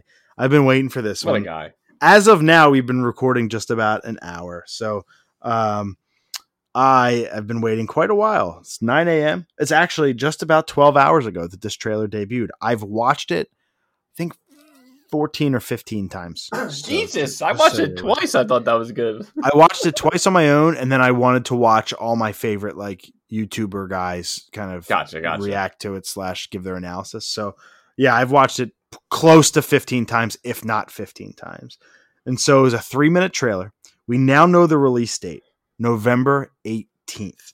Before I go into it, because Sam, I've got notes. I've got the receipts. Uh, what did you think? Well, I'll tell you right off the bat. I know before we said that we were Violet. That quick in that three minute trailer, if and when I get a Nintendo Switch, I will be Team Scarlet. Wow, I am still Team Violet as of I- this moment. I just wasn't a huge fan of the the Violet Legendary. Wow. Yeah, Okay. I, I, I was I was I was the other guy. Wow. The Violet. Uh, it, it, it, it just didn't do it for me. I, hate- I hate to say it. I hate to say it. That's cool. I thought they were both 10 out of 10 legendaries, but I can completely understand why you didn't. Uh, Koraidon and Miraidon are the two legendaries. Miraidon is Violet. Um, he's more of the future versus Koraidon, which is more of the past. And so that's totally cool. I uh, actually, in my notes, have something about this. Is um, I don't understand why people actually I'll just read the note. Right now I'm team Violet, but as always I will wait to see the version exclusive Pokemon. I never understood why people pick a version based on the legendary because we don't play with the legendary until after the main story is basically over. I so I, that's what my feeling is. I played P- Pokemon Shield over Sword because of the exclusives. Short Sword has the by far the better legendary, but because I never play with the legendary and I don't put it on my team once I can, I, I don't care that much about the box legendary. But I understand that most people do, and most people pick their game based off of that. So I, yeah. I have no gripe about it. I mean, hell, Lugia is my favorite, one of my favorite legendaries. Rayquaza is one of my favorites. Groudon's one of my favorites, although I have Sapphire, I don't have Ruby. So like I I, I understand why uh, all that. Or I don't have Ruby, I have Sapphire. Is meant, meant to say. Um, so I'll waiting for the version exclusives before I make my final choice. But as it stands, I'm Team Violet. I'm shocked. I thought you'd have been all about Team Violet. I, I was prior. I, I get I it, I always picked my guys on Ledger unless the you know they didn't have Larvitar or Tyranitar or something like that. That's where I, I would go. Well, But that just- Larvitar, Larvitar is a version exclusive. You saw him get traded in the trailer for Bagon, so you know that they're going to be version exclusive pseudos. So would that sway you at all? If maybe Larvitar slash Tyranitar ends up being Violet Th- exclusive? that would probably be like the only way for me to go back. But if I'm just going off legendaries, it's Scarlet ten out of ten. Wow, I love it. This is cool because then if Sam does get it, we'll play different games, which is neat. He can give his experience on the one. Yeah, I can give I mine. mean, I'm sure you're going to get the dual pack because I, I got Oh, his, I. I do like both art boxes. I think they both look great. That's one Yeah. thing I could say. I'm getting the double pack. Yeah, for sure. The double Okay. pack box art looks cool too, and then both of the cool box arts. I actually have in my notes that I love the box art. Finally, looks great. As as you Yeah. may recall, if you're a long time listener, one of my biggest gripes of Sword and Shield was the box art is some of the worst shit I've ever seen from a Pokemon game. It's so bad. And then they followed up with BDSP, which also is terrible box art. Thank God, Legends Arceus and Pokemon Let's Go Eevee and Pikachu have great box art. Um, but this has really good box art. So I'm really They glad need, they needed it. They really did because this Sword and Shield's box art is dog shit, dog shit. A white background, a boring, plain ass, looks like a fucking JPEG slapped onto a. ba- It's just it's terrible. Uh, so with that, lots to break down in this trailer. I'm gonna go through my notes, and I'm sure that as I go through it, you'll have some thoughts on some things. So I'd love to hear your thoughts on there. So I'll kind of give you a mini pause um, when I'm done my point, and then you can just go from there. So we got the trailer, three minutes long, November 18th release date. It is so annoying. I'm going mix of what I didn't like and what I liked. I'm not doing all and then the other. I'm just going to throw my thoughts. It is so annoying that we still do not know the region name. Can we please learn the region name? Like the game releases in six months, and we We'll, less than probably, we'll, we'll get that in a month. That that didn't bother me too much. uh, it's June. We found out about the game in February. I would have liked to know the region. We've never not known the region. They've always gave us the region name. I now just call it Scarlet and Violet. I want to know: Are we playing in the Galar region, the Kanto region, the Johto region? What is this region called? That's a July release. They, you know, I wouldn't be shocked if they throw it in the Nintendo Direct. I wouldn't be shocked if they give it a minute or two. I hope not because Pokemon's big enough to do its own thing. But they did last time. They gave a Pokemon Direct on June 5th Yeah. of 2019. And then they put Sword and Shield in the Direct for another minute or two. So, like, I wouldn't be shocked, although Yeah. I kind of hope in like July we just get another small trailer with the region name and another Pokemon and kind of drip feed us that way. I, I really Yeah. do. We also don't know this generation's gameplay mechanic yet. We don't know it is. It's not Dynamax, Mega Evolution, Z moves. We we just don't know, which I'm fine with. I'm cool with holding that stuff back. But I thought we would have gotten both of those things in today's trailer. So part of me is glad we did. Part of me is very upset that we didn't. But the big thing outside of Pokemon and legendaries and cool ass box art is something that they pretty overtly told you. This game will have full four player co op with the ability to go anywhere without restrictions of the story.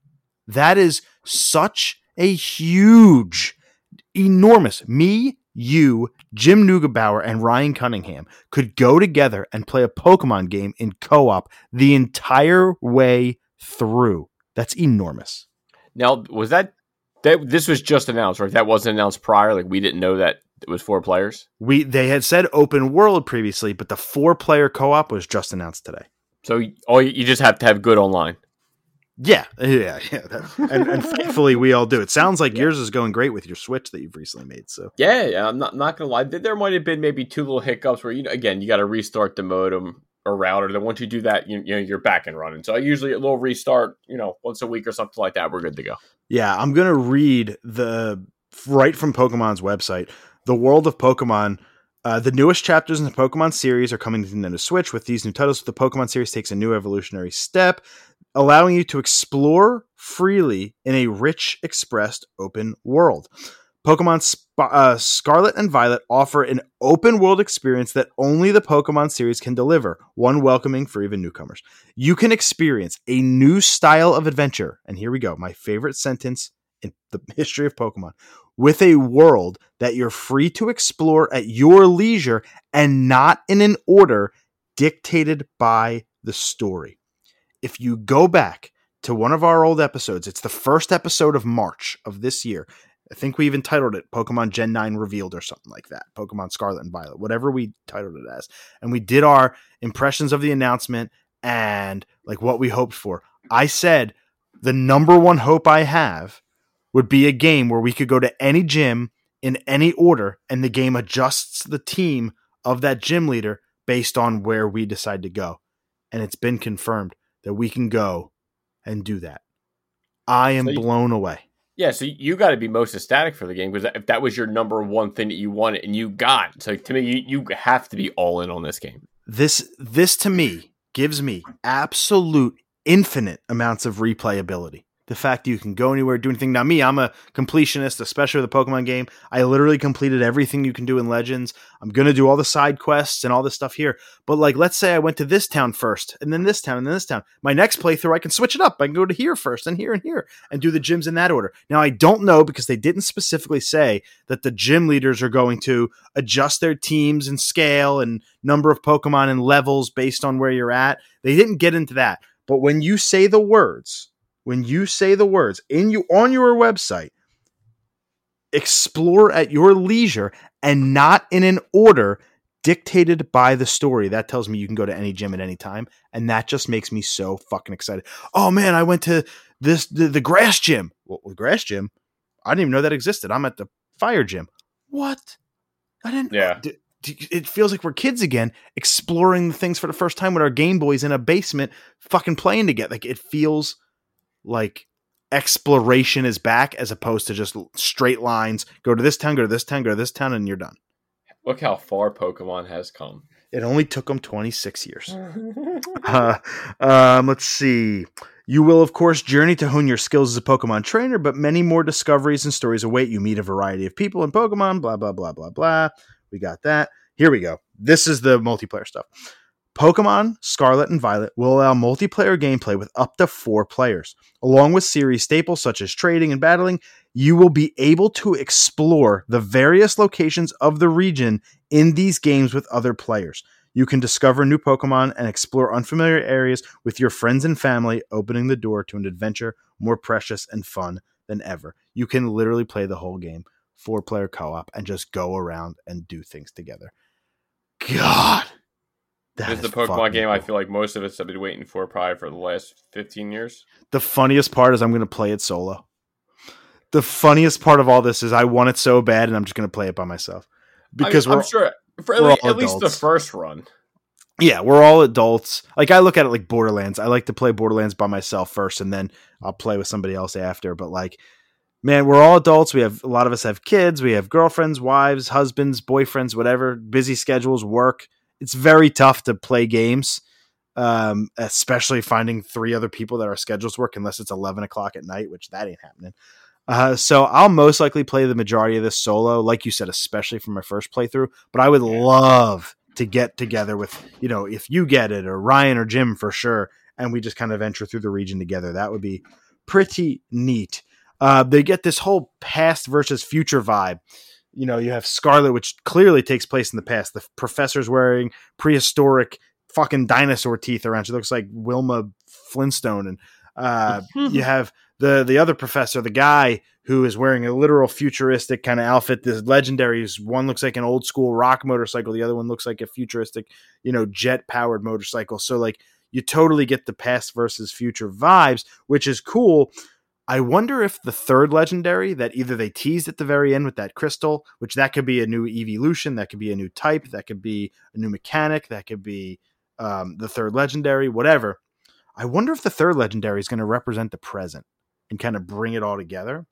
That would be interesting. Huh. That's just a theory I have. I, I thought Um, like the the Scarlet guy, Koraidon, I thought like his chest. Like I know people were saying like the motorcycle wheel. I feel like it's either that or a Donphan. An actual it- Donphan. Like yeah, like the Pokemon, like his his back with like the, the his spikes. You know, I don't Yeah. know, like the, way the way it looks. I was like, I could see a wheel or or it's a Donphan. I, If- I feel like both fit. That's a really that's a smart observation because Donphan and Phanpy or F- Flanfy, Flanfy, Phanpy. Anyway, Donphan more, but I think it's Phanpy is the first one, the little tiny Yeah, yellow elephant. the little guy. blue elephant. Yeah, Yeah, they're especially Donphan is one of my favorite Pokemon. Is in my opinion one of the most underrated Pokemon and underused Pokemon. Outside of Gen two, you just never see it anymore. He's never in anything, and he's totally a transport Pokemon. He in the movies, he literally goes into a wheel and kind of drives around a little bit. So like that would be great if they put them in the game because of the the ability to transport because you know you got to get around this world. They're not just going to let you walk. In Legends, they had four or five different ride Pokemon. This one, the legendaries look they can, they can be driven. There's gas stations everywhere in this trailer that like you can clearly go get vehicles and things like that. Like you're going to be able to traverse the world without just walking. So like I I wonder if Pokemon like a Donphan you can roll around in or you know, clearly there's going to be flying ones like birds and shit will take you places. I'm sure like a Corviknight will, will show up and, and fly you around. But like, I wonder, wonder, wonder what Pokemon they would use to get you somewhere fast, like Arcanine or something. I, I don't know. I like can see that. A Rapidash. Suicune or something. Yeah, so so it'd be it'd be really neat to understand like the transportation aspect of this game. Like I, I totally get the the past versus the future, and I feel like there could be enough story differences because one focuses on the past, one focuses on the future. That this could be me starting with Violet, finishing it, and within a couple months going back and playing Scarlet because of the uh, different story and just maybe hopefully there's enough differences there that make me want to go play both. Because if you do that, you've just sold millions extra copies because Well, I people mean want to go out and play that, both. and you're and you're always going to have the the missing Pokemon. Like you're there's always going. to that's not a problem. I'll trade those with Jim and Ryan. Like, you know, True, but you're, you're going to get both packs anyway, so you're going to have the game. So it only makes sense that you're going to play and beat both. well, if you know, I've never. Well, to be fair, um, Shining Pearl is still in its shrink wrap, and I'll never probably never play it. And Sword, I only played Sword because the pandemic hit and nothing was out, so I just went back to it because I wanted to play a Pokemon game. Oh wow! and that's the only reason I ever took it out of his shrink wrap because I my Pokedex was filled because I was trading with Jim um, because he played Sword, I had Shield, so like that's the thing. I do have three switches, so if if no if everybody plays the same version as me, I'll just play the other version and then just use my two switches to trade with each other. But you know, if so facto, whatever. Like I just feel like there's a lot of replayability so far, so I'm excited about that. Um, let's talk about the models, the Pokemon themselves, the starters the starter Pokemon, Quaxly, uh, Fuecoco, and Sprigatito. We only saw them before in 2D drawings up on the wall in the first trailer. In this one, their in-game models were shown and them in action. What did you think of the starters? I mean, I, I think I'm still in the same exact order where I was. Is is still the, the flaming Fuecoco. I still think he would be my starter if I got the game. The other two, I don't know. They they didn't do nothing for me. I thought as I like the name. I like the name Quaxly, but I, I'm not a fan of the look. Me, I, so that's how I felt at first. I feel like when Quaxly, I feel like kind of stole the show today. He does like the hair move, like the emo hair flip today, and like in 3D, I thought that they popped a lot better than they did as just drawings. Like Sprigatito did nothing for me, and now it's done something. Not the greatest thing in the world. Not the greatest thing in the world. I'm not going to choose it. I will You'll never, never be picked ever. never by me. fue Fuecoco is my starter, and when I play the other version, when I play Scarlet, Quaxly will be my starter. Yeah. but like they looked good. I mean, the actual look of them. Mm-hmm. They, they I feel like they might have taken the models out of Pokemon Snap, new Pokemon Snap, because Bandai Namco did great with that, and put them into this game because the textures looked great, the models are great, and that's of all the Pokemon. Maybe the new Pokemon they showed off all didn't hit with me, but like the actual in-game models looked phenomenal. Gengar looked great. Venonat looked super detailed. Yeah, I think Gengar probably looked the best. They just they all I'm like not gonna lie. the Pokemon with fur looked like they had fur. The Pokemon that are supposed to shine in sunlight had little shadows and things like you. You just didn't see it in previous games because they were flat and they were drawn and there wasn't much life to them.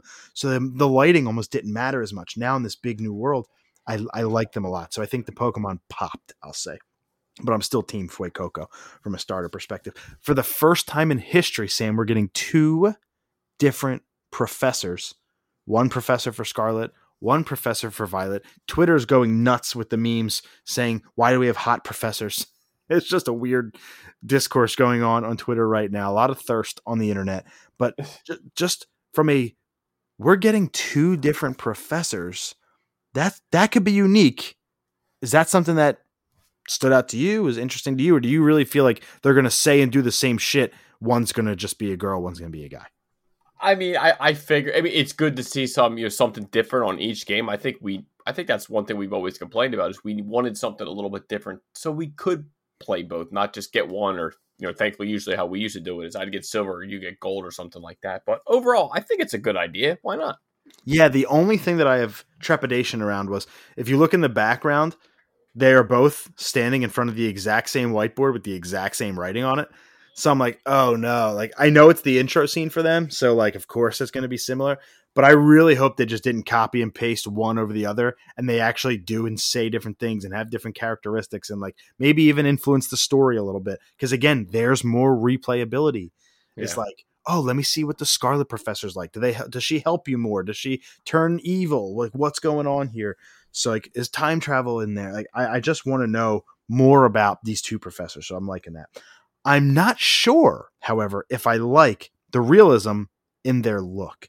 They looked like humans, and that sounds good. And it sounds like Pokemon has made a step up graphically. And they have textures on shirts, textures on Pokemon, the hair. It all looks so much better. But like both professors included, uh, they looked like way too real for me. And like a normal human, which I don't know, for some reason, part of me prefers the over the top anime look. Part of me likes this ball, like part of me likes the balls that they had to make a drastic change. Did that stand out to you at all? That maybe these NPCs are just way too human like and real like, and you kind of wanted more of the anime style, or were you good with it? I mean, I could definitely see where you're coming from. I I just looked at it. I just kept looking like, man, I cannot believe where Pokemon has come, where it started, and where it's at now. I think that's probably more what I was focused on. But I, I mean, I thought it looked great. Yeah, that's a good thing. I think I'm going to take that as a positive because, again, I always say it. Majority of people out there doing, saying, playing, listening to something are casuals. Maybe outside of music. Maybe music, Yeah. you're more of a fan of a band that you listen to all the time as opposed to a casual. But like casual video game players, they see Pokemon, they do it. They're not hardcore Pokemon fans. They're not hardcore Marvel, hardcore Batman. It's more a lot of casual. So I feel like that's cool. If a regular, good old fashioned person is just like, holy shit, that looks good. I'm used to seeing these 8 bit little characters on the screen. Okay, I'm with you. I'm not sure if it's clicked with me yet. I'm, I'm going to wait to see that. Uh, there looks to be a lot of character customization options, which is always a good thing. I've felt like in past games, there haven't hasn't really been too many options for your hairstyles, for your clothing. So the more the merrier there. There was one dude who was like nerdy looking with a red tie and glasses, and I was down with him. He's cool. Uh, Pokemon follow you again. They don't look as dumb as they did the last two games. In BDSP, they looked just horrible. They got you stuck on walls, and it was just it was just a mess. And then in Sword and Shield and the DLCs, they followed you so far behind you that they were off camera while you were walking. Oh, you could never see them. It was it was a bad thing. I feel like they've gotten that so far. That looks good. So there's good there. Here's something. Here's an original theory. Um, actually, it's not even original theory. It's an original thought. Something I haven't heard a single person say all day. And again, I've watched this trailer a billion times. Is how this theme of past versus future is like perfect. It's ripe for DLC. One DLC could focus solely on a story in the past. One DLC in the future, you just made 30 extra dollars. You can do a third DLC of them coming back together, you know, and, and like, or like flashing to the present, or like that third legendary. You can have an entire DLC around him instead of, you know, making that third game because they're going to bring DLC again. The, the DLC for Sword and Shield was just such a massive success. So like they're going to go down that route again. You could do three packs and make it forty dollars, and people like there's a way for you to make a boatload of money off of DLC on this one. So I'm I'm excited there now. But now let's talk about the things that people want to talk about, and that's the new Pokemon that we're showing off. We got five new Pokemon, two legendary, three non-legendary. No final evolutions, all stage one, which is weird. We saw Drednaw and Corviknight in the first Sword and Shield trailer, and and even Eldegoss, all final evolutions. This was just the first ones. So we got three. I have them all in front of me. Um, Sam, Pawmi, Lechonk, and Smoliv are the three non-legendary Pokemon we saw today: an Olive Pokemon, a Hog Pokemon, and the Pikachu clone for Gen Nine. Any of them stick out to you? What'd you think? Lechonk was the one that I mean, I, I think it's probably taken Twitter by storm. As soon as that little dude rolled out of that damn grass, I, I just I, I just started laughing. You know, like if you could bring out a Pokemon that make me laugh, and I'm pretty critical on new Pokemon, but Lechonk, the Hog Pokemon, I, I I think he's he's definitely probably the new favorite one for me. The Gen One Dex voice, I love that. The Chunk Pokemon. Um, yeah, Lechon is like that Filipino pig dish. So like they really went hard with this name. Like they're basically telling you his evolution is gonna be a roasted pig with an apple in his mouth. Like you done fucked up. Uh, like they made it a food.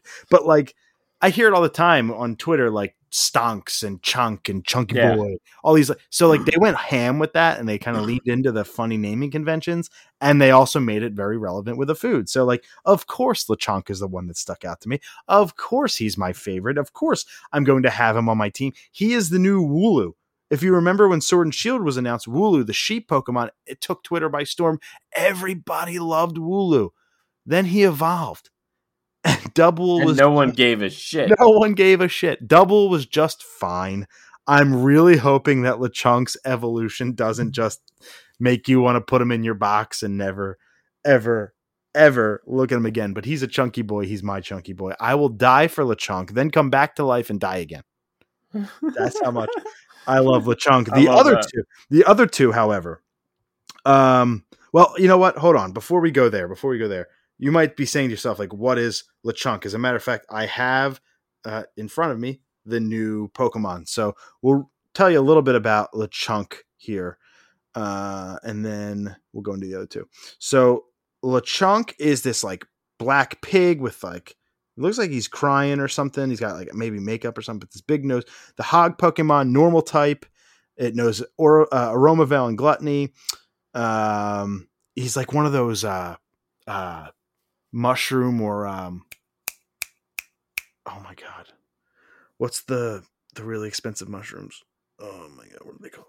Truffles. Thank you. cheese truffles like one of those truffle sniffing pigs that like he has an excellent nose, most fragrant wild grasses, rich berries. Result of its dining habits, it radiates an aroma that bug Pokemon dislike. So maybe there's going to be some rivalry between him and like an early bug Pokemon. Um, at first glance, you think it's fat, but in reality, it's mostly muscle built by constantly walking around looking for food. I, I just love Lechonk. So if you want to look at these Pokemon, that's the two legendaries, the starters in action, and these new three Pokemon, Pawmi, Lechonk, and Smoliv.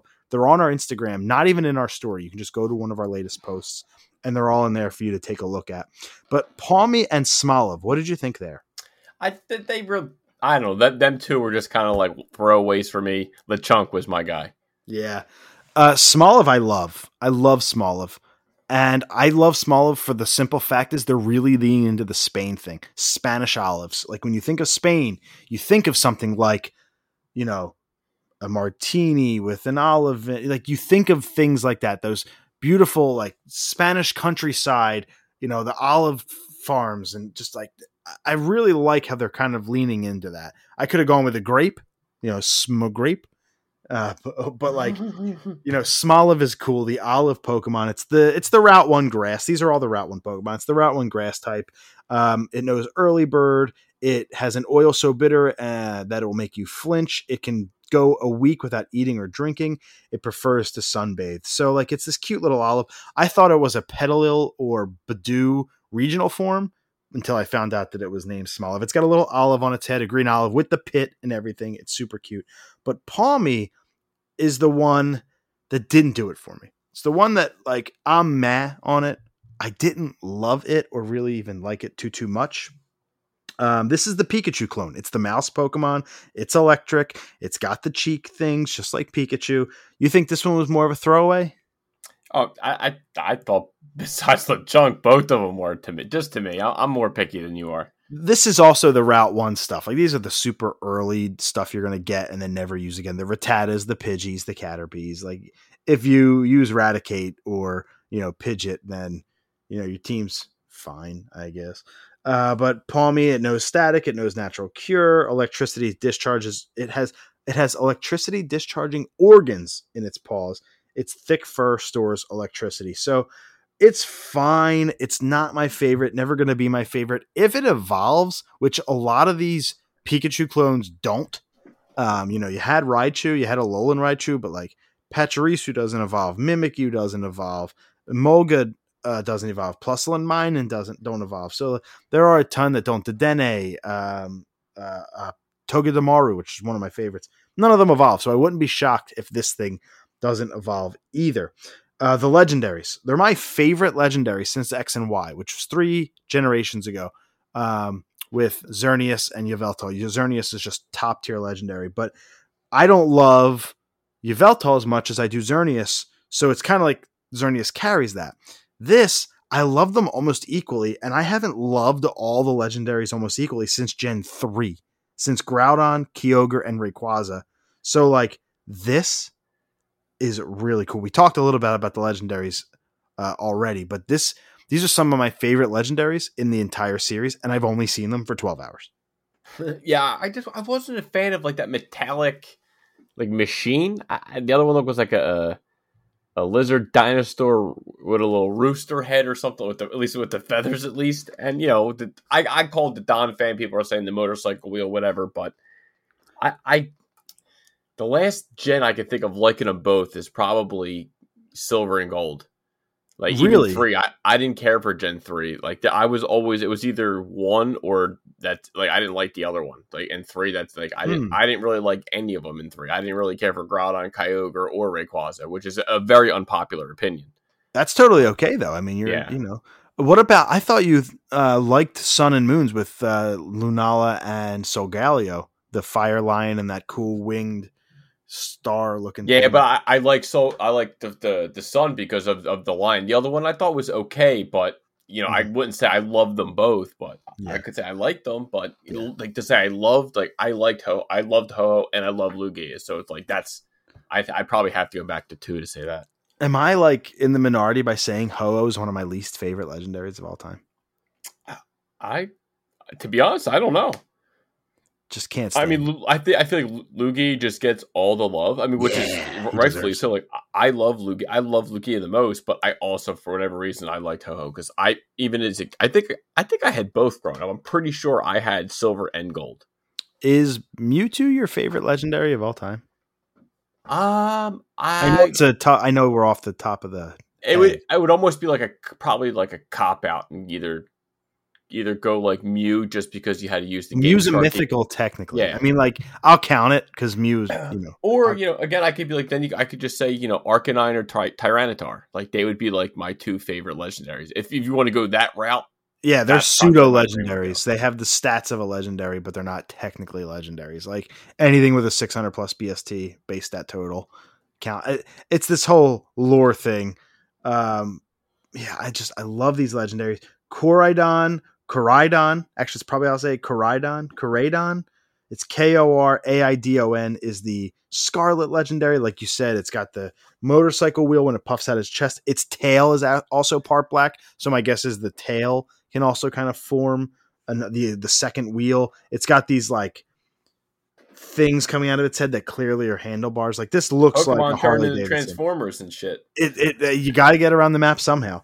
Um, so like the other one has jetpacks and, and it's like got like the wheel in the chest that makes it look like it's gonna hover. It's clearly it looks to me like an electric steel type, which if you got a ground type, you're gonna fuck it up real good, um, unless it knows levitate. But uh, you know, I tend to go Miradon, uh, Miradon, Miradon. I, again, I don't know how to pronounce it. M I R A I D O N. The Violet Legendary is is my favorite. But here's the thing: they both look really really fucking cool that when I inevitably trade for the Scarlets into my Violet game, my, they they both might find their way into my post game team. I make my post game team pretty oh, wow. stacked, so I'm I'm I'm living these legendaries, both of them, a lot of them. And when you go on the website, it's funny. It says uh, uh, they grace the covers of the games respectively.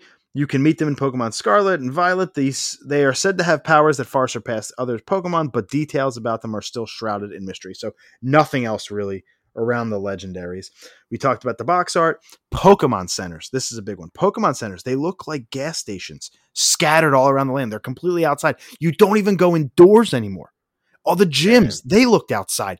It makes the world just feel connected that I could just walk up to like a kiosk looking thing uh, and and there's my Pokemon Center. I'm gonna go into the building and have it load and talk to my five people in there. Blah blah blah. I can kind of knock it out all in one.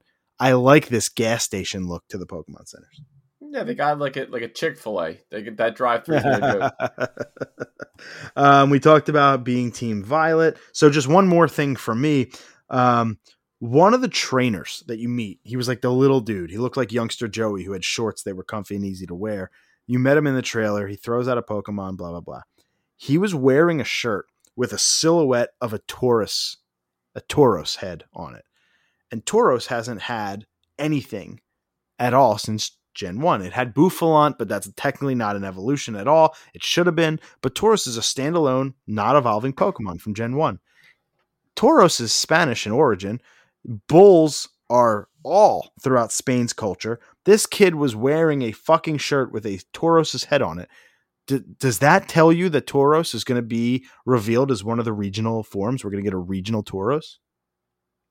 That's actually, I didn't even think that deep in it maybe it's time to show Tauros get some love. It's been a, it's been a damn long time. Instead of making a brand new bull Pokemon for the third time, why not just take the most beloved one you have, one that's really been kind of ignored since Gen 1, throw a new type on him like fighting or ground or something like that, make him look cool as shit, bring him back, and there starts that whole regional variance. You know we're going to get them. You know we're going to get a bunch of new old Pokemon that are new to this region I, I truly feel like Tauros could be the first one revealed. Remember Exeggutor with the giant neck? Yeah. Yep. You know, and he became a fucking dragon type for Christ's sake. That's wild yeah, that, to me. That is crazy. I could see a ground type Tauros or a normal ground or a fighting or something like that. Maybe fighting because it's literal bullfighting. Um, so maybe that's it. Um, but yeah, I think Tauros is coming back in a big way, and we're going to get a regional Tauros. So that's it. The trailer is on our Facebook right now. The still shots of it are on our Instagram. If you want my additional thoughts on it, that go on my Twitter at Greg Talks a lot. I'm glad to see Sam that you enjoy the trailer as well. For the it sounds like for the most part, but I want to hear more specifically what you liked. Let's go into our top three for the week. Our top three things from the trailer. All right, I don't know if my number three is stupid or I don't know if this was in games before, but my number three I love seeing snow in Pokemon. Mm. I don't I don't know if that was in other games before, but the you know the few little shots that they showed us with snow, I thought it looked great, and I definitely want more gameplay in the snow. Yeah, there are a ton of areas, a lot of it in like Gen Four, which you just quite frankly didn't play a lot of, so I totally understand why. A um, lot of snow there. Snowpoint City is a city in the games. So it's um, like, yeah, I have no idea because I skipped that whole thing. Legends Arceus has an entire place called the Alabaster Icelands, and guess what? It's my favorite map to go to, and it's cool because it's not just ice types. They have fire types to keep warm. They have electric types to keep things running.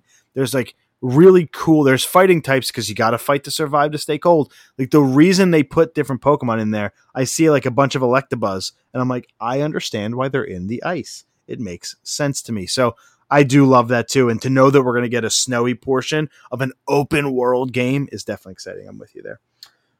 Uh, my number three is uh, the in game models of all the Pokemon are super detailed and they look great. Even if I'm not like a huge fan of the ultra realistic human look, even if I'm not a huge fan of Pokemon like Pawmi, just the fact that they look good and they look detailed and they don't look flat or hand drawn or like the horrible sprites in BDSP or Sword and Shield. I didn't love their sprites. The fact that they're taking these looks from games like New Pokemon Snap and finally putting work and detail into the things we care about, which are the characters and the Pokemon. If the world looks like shit, I don't care as long as the characters and the Pokemon look great, and they've nailed that so far.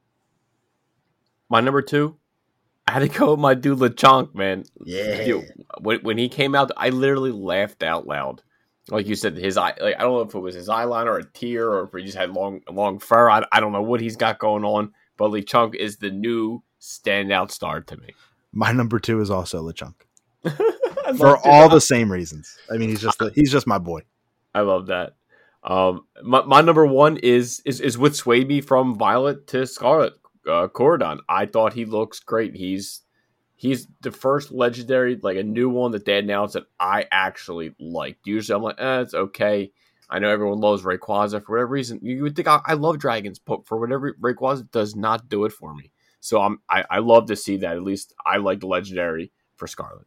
That's great because the what what people see when they go to buy it in the store are the legendaries. So I'm with you there. It's, if it gets a bunch of kids to say, "Ooh, what's that cool looking thing?" Let me go buy it, and then they find out Pokemon because you know this game will be somebody's first Pokemon game, and that to me is Yeah. so cool. I want them to look at the case and say, "What's that Donphan doing on this?" uh, my number one is I said it before. I'll say it again: free to explore without restriction from the story. yep, I that was your number one I cannot from two wait. months ago. yeah, I cannot wait to see what that means. Will I ultimately be disappointed? Yes, but right now in my head it says You that I can go to my friend. I can go to any gym in any order. I'll take it. If they literally just do the bare minimum, scale the levels, even if every Pokemon leader has four Pokemon, and like you don't have to change much from a Pokemon standpoint, and you just scale the level based on my level, I'll take it. Just give me something that doesn't just say this is gym one, this is gym two, all the way through gym eight, and you have to play them in this order. It makes it just a little bit meh. I like what Sword and Shield did. They started on this where they gave you version exclusive gym leaders. There are Shield's gym leaders are 10 times better than Swords. And so like I liked that. That was a nice start, but if you really want to evolve it, make it go wherever we want. Make there be 12 gyms and we just have to pick 8. Ah, the replayability just sells itself. Sword and Shield said it. There are 18 gyms in Galar. 10 of them are the minor leagues. The eight you're going for are the major leagues. Let's get those other 10. Let's let us pick the eight gyms. As long as we get eight badges, we can go to the Pokemon League. It doesn't have to be these eight badges. Give me that freedom of choice, and you've won me over yet again. So that was the uh, breakdown on the Pokemon Scarlet and Violet trailer. Uh, thank you for hanging in with me. I know I get really nerdy about that stuff. It means a lot to me. I was very, very hyped on that. But whew, time to just take a breath. Take your breath. Take take a sip of water. We know you love your Pokemon, so I, I just let you go off because I, I know you, you you need your Pokemon stuff in your life. But now, let's get your predictions for Summer Games Fest, the Xbox Bethesda's Game Showcase, and the Summer Nintendo Direct. We were not lying when we said this was going to be a monster of an episode. Like Yeah. so many things packed into this episode. And I just got done talking about Pokemon Scarlet and Violet forever. I took my breath. I'm back. I'm ready. More predictions from me. I'm going to start with Summer Games Fest. I'm going to go into the Xbox Bethesda showcase since they are the two that we have dates for confirmed. I'll end with the Nintendo Direct. Normally I do like 20, like for every one of them. I have like 60 predictions. No, I, I only have about 15 or 20 total across every event. I went Okay. a little bit, I, I dumbed it down a little bit this year. So I'm very proud of myself. You all already heard my state of play predictions and my state of play recap. So maybe, just maybe, those predictions were correct. For Summer Game Fest, here's what I think we get.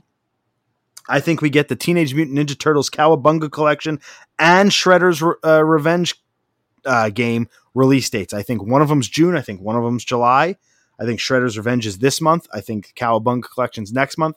And by August, we're playing a shit ton of Turtles games, and that's a good thing. Uh, I also think we are getting Resident Evil Village DLC announced, or or and this would be preferred for me, the Resident Evil 4 remake announcement uh, or reveal. Ooh. I don't think we'll get both. And while I prefer the RE4 one, I think more realistically, the Resident Evil Village one, the DLC, is real. They're both real. They're both happening. Neither have, you know, but they did say last year DLC's in the works. So I feel like, okay. DLC's coming first. Yeah, and it's and it was announced a year ago. We haven't seen it yet, so it's been cooking. So I think that that's the more realistic one. Here's a big one, Sam. Actually, my my last four are uh, three of my last four are really big. I think there's a forty percent chance, thirty percent, Mortal Kombat 12 gets announced. Kind of fast, huh? Mm, when you look at the pantheon of Mortal Kombat games, it kind of fits. It kind of fits. Plus, an announcement doesn't mean a release. Probably next True, year. true. So I think it's possible. I think NetherRealm's ready. Warner Brothers was announced as one of the partners for Summer Games Fest. So that could mean Hogwarts Legacy. That could mean this game. That could mean a new thing. That could be Batman. Could be yeah, it could be Gotham Knights. So you know, and Gotham Knights. I think a Court of Owl was in the Summer Game Fest trailer. Well, I'll, I'll get to that at Bethesda, uh, the Xbox Bethesda thing. Hint, hint. So okay, maybe it's a far reach, but Mortal Kombat 12, you got multiverses. That's another thing that's holding me back. Is like Warner Brothers is releasing a Smash Bros. fighter, so like maybe they don't want to step on each other's toes, but I think there's at least a 30% chance that this one is true. this one's my my one pie in the sky. But it's time, ladies and gentlemen. Can we please get a reveal of the new BioShock game? Mm-hmm. Long overdue. How many times have I predicted this? I think every conference in the past three years. You're 0 for yeah. 7. I think that's the true number. Um, soon to be 0 for 8 because it's probably too early still. But boy, give me the new Bioshock game. I think this one, this next one, is pretty safe. And by safe, I don't mean safe as in everybody's predicting it. I mean safe as in like I'm really confident in this one. Um, I think Silent Hill comes back. I think okay. whether it's a remake, whether it's Silent Hill 2 remake, or whether it's a new game in the franchise, I think we're getting Silent Hill. And I think that because last Summer Games Fest, Guillermo del Toro comes out and he says, Oh, you thought it was Silent Hill? You'll get that next year. And nobody's talking about that. Nobody seems to remember when he said that, but I do. I remembered it the second he People said it. Forget. Elephants never forget. So I, am pretty sure that that means we're going to get Silent Hill. Plus, Bloober Team, which has been rumored to be working on Silent Hill, has been announced as an official partner. So I think that kind of almost confirms it, but we'll see. Uh, and my final Summer Games Fest prediction. This one's kind of dumb, and I'm almost positive I saw it today in a trailer, but I'm pissed. I think we get a re-reveal of Marvel's Midnight Suns. Um, okay, I mean, I'm, I'm fine with that. That game, it's like a strategy game. It got delayed. We don't really know much about it. I think we get the re-reveal and a 2023 release date. So that's where I'm at with the Summer Game Fest opening night. If Resident Evil, Turtles, and Bioshock happen, I'll consider it a success and there's going to be shit we don't know yet. So definitely looking forward to that. That will be June 9th, will be that show. So next week on the pod, Sam's going to give his state of play, and we're going to have impressions on the boys and the Summer Game Fest recap. So it's going to be a crazy episode next week. For Xbox Bethesda, this will be June 12th. This is a Sunday, so that's episode 287. We'll have our thoughts on this conference. I'm going to go with my two pie in the sky. One more realistic, one not so much, and then I'll go into the real ones. My biggest pie in the sky, it's pretty obvious. I've predicted this one seven times in a row and have been wrong. Can we please get a new banjo game? Please? please, this Rare? is strictly for you and Shriver. Please. I mean, Rare has been working on Everwild for years. They they're still years away. They just scrap it. Bring us bring us a new banjo game. Make Rare make it. At least half of them. Let's get a new banjo game. But again, pie in the sky also pie in the sky, but not for reasons of it not existing. Boy, I really hope we get the GoldenEye remaster. Mm. I really do. God, we can only hope. I truly believe that we haven't gotten it yet because of the Russian Ukraine war, because that yeah. game is so yeah. heavily influenced by Russia. Like, yeah, I, I, I could see, I could even see them pushing that game out another year, just and, you know, just to keep it, you know. Uh, and it kills me. That's why it's a pie in the sky because I can, yeah. I can see them holding this back until there is a there is an end to that war, yep. which you know, Doesn't selfishly as a gamer, you know, man, I'd love to have that game back, but uh, for obvious reasons, I understand why they would yeah. like that back. Yeah. Um, this one's easy and less of a prediction and more of a you're going to get it. We're going to get Starfield gameplay. My prediction is 15 minutes. I think they're going to blow us At out least. with it because they need to. They just delayed it until 2023. They need to blow us out of the water. So we'll get that. We'll get a Redfall gameplay debut. I'm pretty safe here. Here's a good one. I think we're going to get a Gears of War collection. One through five and Judgment, maybe. Maybe one through four and Judgment. But I think they're going to remaster Gears 2, Gears 3. Gears 1 was already remastered. Um, Gears 4 and 5 run really well on the Xbox One, so there's not much they really have to do. So I think we're going to get that. And Coalition's going to tease Gear 6. And and the Coalition is also working on a new IP and I think they're going to tease that too. Here's Damn. why. Very quickly, here's why. Xbox has nothing this year. They already know that. They've delayed their two big titles. They need to they need to do something to blow our minds. And Xbox has this really shitty habit, really shitty habit of announcing games way too early. They did it with. Mm-hmm. Perfect Dark, they did it with Starfield and Redfall. Well, technically they were both Bethesda games, but you get my point. Is they gave us release dates on those before they were actually ready to commit. So they have this thing where they're going a little too soon with things. Halo Infinite got delayed fi- 57 times and it didn't even launch in the greatest state. So like they kind of get got to get on the ball with this. So what are they going to do? They're going to try and drum up the hype with future stuff. And with future stuff, Gears of War. It's your second biggest first party franchise, arguably, outside of Halo. So like what what are they working on? What's the coalition been doing? It's time to at least tease, even if it's two years away. Gear Six. I think we get a remake of Forza Motorsport. I think that's pretty heavily rumored, so I don't think that's necessarily so ooh ah. But I do think we get a CG trailer for Fable. I think we get a small CG trailer for Perfect Dark. And I think we don't get anything on the Indiana Jones game, the Xbox exclusive, Yeah. or at least the Avalanche. Not game. till next year. That's what I'm thinking too. I don't think we get Indiana Jones till next year. Here's my third party one Gotham Knights day one to Game Pass. Huh. Yeah. I don't know. Well, I guess they have so, So- many damn people. So Back 4 Blood is on Game Pass, and that's a Warner Brothers game. So the Warner Brothers Xbox relationship is there, and it's good. Um, uh, Xbox Game Pass are, has right now Guardians of the Galaxy. It had Marvel's Avengers, or it still does. So superhero games, something big like Marvel, is on there as well. So DC isn't technically out of the question. So I think there's enough precedence there for something like Gotham Knights to show up day one, which would be great for me because then I don't have to buy it and I have a reason to keep Game Pass. Um, but that's that. So I think Gotham Knights is going to be their big. Hey, I know we are slacking on first party, but we just gave WB a fucking boatload of money so we can save our conference this year. Here's Gotham Knights. See you in October, gamers. And then finally, Ga- uh, Ghostwire Tokyo and Deathloop, both previous PlayStation exclusives, but made by Xbox. Crazily enough, because of Bethesda, they will get their Xbox release dates. Both of them day one to Game Pass. I wouldn't be shocked if they shadow drop one or both. But there's that. There's my Xbox predictions. And finally, Nintendo Direct. My pie in the sky prediction there is Mario's next 3D adventure. I would love to see the next Mario game. I think Mario and Luigi or Mario and Rabbids Sparks of Hope gets a December 2022 release date. I think Breath of the Wild 2, we finally get the name of the game and we finally get some good gameplay, maybe five minutes or so. I think Wind Waker and Twilight Princess HD will be announced for this year. Chris Shriver, I will retweet you when you told me I was wrong. I will retweet you with a nasty GIF, um, just rubbing it in your fucking face. No, I'm kidding. Uh, congrats on the new podcast.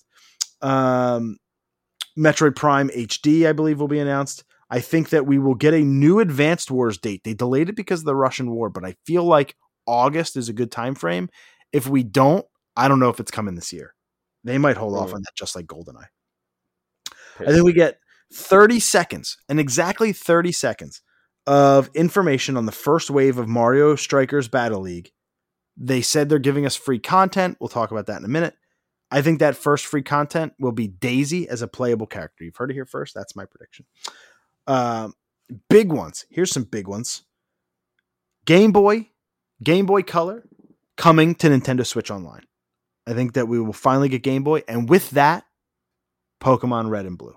I think we're going to get them, and we're going to be able to play them online with our Switch. Put the Pokemon we catch into Pokemon Home, make it this big cool thing. Trade and battle with friends in 8 bit. Play that motherfucker on my 85 inch. You want to talk about a dream come true? That's that for me if they go balls to the wall and give us Game Boy Advance, maybe for the in the expansion pack for the fifty dollar members, what game is going to be there? Mother Three. It's fucking happening, people. Mother Three, Game Boy Advance, NSO. Let's go. oh for 11. Oh, for six years. That's more than eleven, man. Ah, there have been a lot of Nintendo Directs over the last six years. Uh, last two, Batman Arkham's coming to Switch. it's time. They're going to announce it. It has to. It's coming. And lastly, we're getting a sequel to 1 2 Switch. It will not be called 3 4 Switch, and I will be disappointed. There's that. So those are my predictions. Semi safe this year. Nothing like too, too crazy, but at the same time, you know that we're going to get things that we haven't even been thinking of, that we haven't been dreaming of, that I couldn't even fathom. And I'm excited for that because all within the next two to three weeks, we should have all of those answers. And that, my friends, is very exciting. Next up, let's get your impressions on super perils of baking. Yeah, this is um Whew, this is exciting. I've been really, really excited to talk about this game. This is from Lillymo Games, Colin Moriarty. Um, you, know, you got a little 40, sneak peek, huh? 49% ownership in the company. He wrote the game. I believe his name is Barry, is the main developer behind it. This is a kind of a remake, if you will, a 16 bit almost remake of Perils of Baking, which was, I believe, Lillymo's first game. This one's Super Perils of Baking. It is a platformer. Um, yes, thank you to uh, thank you to Lillymo first and foremost um, for making the game. I, I, can't thank you guys enough. That's super cool of you. But thank you to, to Lamb Smith PR um, who gave us the code, so we did get early access to the game, and we got a review copy on PlayStation Five, which is fantastic. I had requested a Switch code, an Xbox code, a PS4, and a PS5 code, hoping to get Switch and PS5 um, but we just got PS5 totally fine. I'm a little upset because I know the PS5 trophy list is harder than the PS4 one, so I was kind of hoping for PS4 just to get some an easy platinum. But you know, I'll just buy it. so there's that. Or I might get both versions. I think if you buy one, you get both for free. So in two days, I'll just replay it and uh, get that platinum it on PS4. Um, it is a platformer. You play as a baker. Your brother is evil. That's the long and short of it. And you have to get to the end of 55 levels across five different places. It's a very Mario 3 style overworld and UI. You move from one level to the next. Here's the cool part every single level has a secret. There's 55 secrets and 55 levels. So that could be could take you to a different world, could warp you to the end of the level, could take you to a special zone with all these cookies that you collect, which are the game's currency and coins is cookies. So like you get all these cookies that you can find like a bonus area. So like you never know what the secret of the level is going to be hold, but every single level, all 55 have a secret, which is just beautiful. That's awesome. The controls are extremely tight. They're incredibly responsive with zero, and I mean zero input lag. There are times when I hit the ground and I had to hit X again to jump really quick to avoid an enemy, and boom, it did it. Very tight controls. So important in a platformer. Probably or maybe arguably the most important aspect of a platformer is the way you platform, is the way it controls. And this game has nailed that. An issue I have with the game is the hitboxes. They're a little bit unrealistic. They're a little bit wonky for me. They remind me of Super Mario Brothers on the NES, where only Mario's head is a hitbox. If an enemy hits Mario's body, you don't get hurt. Um, only if you hit his head. There's a little known fact there. People think if Mario touches anything with any body part, he will die. But in fact, you can jump over a piranha plant and your body can hit the piranha plant and you'll be fine. That's a very, very uh, speedrunner 101 tactic for SMB, something that I I use the shit out of, especially in 4-1. And I feel like there's it's it's consistent. The hitbox is consistent. The hit detection is consistent, and I appreciate that. That's a good thing. But far too often, I feel like I've gotten hit by an enemy that I didn't get hit by, and I I was as close, but I didn't really make contact yet. My my character still died. I feel like there was a lot of deaths that were not earned. They were not my fault. I feel like the hitbox is just a little a little big, a little off for me. Uh, there are minecart levels, much like Donkey Kong Country. I love them. I love minecart levels. Fast twitch reflex platforming is my favorite. I live on that. The Super Meat Boy style, I just love that so much. So all those minecart levels are top notch. Huge Donkey Kong Country vibes from those, from the underwater levels, even down to the swimming animation. I like that. That being said, I hate water levels, and there are a ton in this game. Can't stand them. Especially, I think it's level 38. By the way, I'm on level 44 out of 55. I haven't beaten the game yet. Jesus. We just got the code a couple mm-hmm. days ago, I think it was. We just got the code. I'm looking it up on Friday. So, right before Memorial Day. So, less than a week ago, five days, I got the code. So, um, I'm on level 44. I'm a good plat. I mean, I'm good at platformers. It's my specialty. It's what I speed ran. I have a knack, a knack for playing them, but I hate underwater levels. There's one too many for me. A special level 38. I feel like there was a lot of cheap deaths I had in 38. I didn't like that. As you may recall, Sam, I cannot stand anti gravity in games where you Yeah. hit a switch and you go upside down. Like Crash Bandicoot. So The new one. I said, I hate anti gravity in games, just like I hated it in Crash Four. That's my actual. That's my exact note. And this game has a ton. a It's ton. tough. I hate it. So I will say, this game, when you do go in anti gravity, there's never a part where it's like extra hard or that it's disorienting. They they make it uh, welcoming enough for for it not to be a burden on the game. So I didn't find the anti grav sections to be difficult or or a burden. I just personally don't like that mechanic or that trope of gameplay, and so that turned me off when I saw. Oh fuck! I gotta flip upside down now. Uh, I love that every level has a secret. I love. I I will say this though: the levels in the 40s. Like I said, I'm on level I think 44, maybe 45. Man, they're not hard. They're annoying, and I get it. It's the last 10 levels of the game. The last five levels are all like Star Road secret level type deal. 50 is technically, I believe, where the final boss is. But uh, in the in the 40s, there's auto scrollers that never were in the game before, but now all of a sudden there's an auto scroller. There's the vertical platforming. There's all those bad platformer tropes that I just don't care for, specifically auto scrollers. Um, and so, like, you were so good on it. Everything was great. And then you threw an auto scroller at me. And boy, that nothing slows me down. I'm a speedrunner. It's in my nature not to have an auto scroll. It's in my nature to go fast. And when you slow me down, I just, I, I kind of lost a little bit of love for the auto scroller in the 40s. Uh, it's an incredibly tough trophy list. You have one of the trophies is getting through all 55 levels without getting touched. Fuck that. Not in one run. You can do it independently, but you have to get a flawless run on all 55 levels just to get one trophy. That's brutal. The OST, which is the soundtrack, a little underwhelming. There are like the minecart levels good. There are parts where the music shines, but I, I will say that some of the soundtrack doesn't necessarily hit for me. None of the songs I will leave stuck in my head or were particularly memorable, but I appreciate the 8 bit chip tune or 16 bit, I should say. Dying at a boss fight. This is arguably my biggest gripe of the entire game. Dying at a boss fight. So your brother is the main boss, at least for the first four worlds. And he has been I don't want to give away story spoilers, but he has been uh not mutated, but he's like he looks like the Hulk basically. He's become this big muscly guy and you got to bunk him 5 or 6 times to beat him. But if you don't before every boss fight, there's this dialogue that comes out between you and your brother. You have a nice combo. Um unfortunately, that is unskippable, which I understand the first time. Okay, you got to see the dialogue, but if I die at the boss fight, that fucking dialogue is not able to be skipped. And I, gotta, I hate that. I gotta watch it play out every fucking time. And if you're not good, you're gonna be you're gonna memorize these lines. I'll say that. So I don't like that. I wish there was an option to skip the dialogue. That drives me nuts.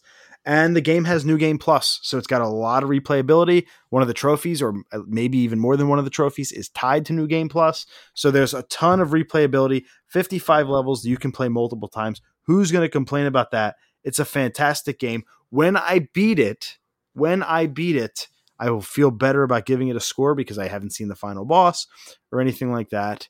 But this right now snugs right between Habroxia 2 and Twin Breaker for me as like an incredible Lillymo game. It probably won't go down as my favorite, but another really good showing by Colin Barry and the Lillymo team. That's good to hear. EA and Respawn have finally announced the sequel to Star Wars Jedi Fallen Order. They maybe gave it the dumbest name ever.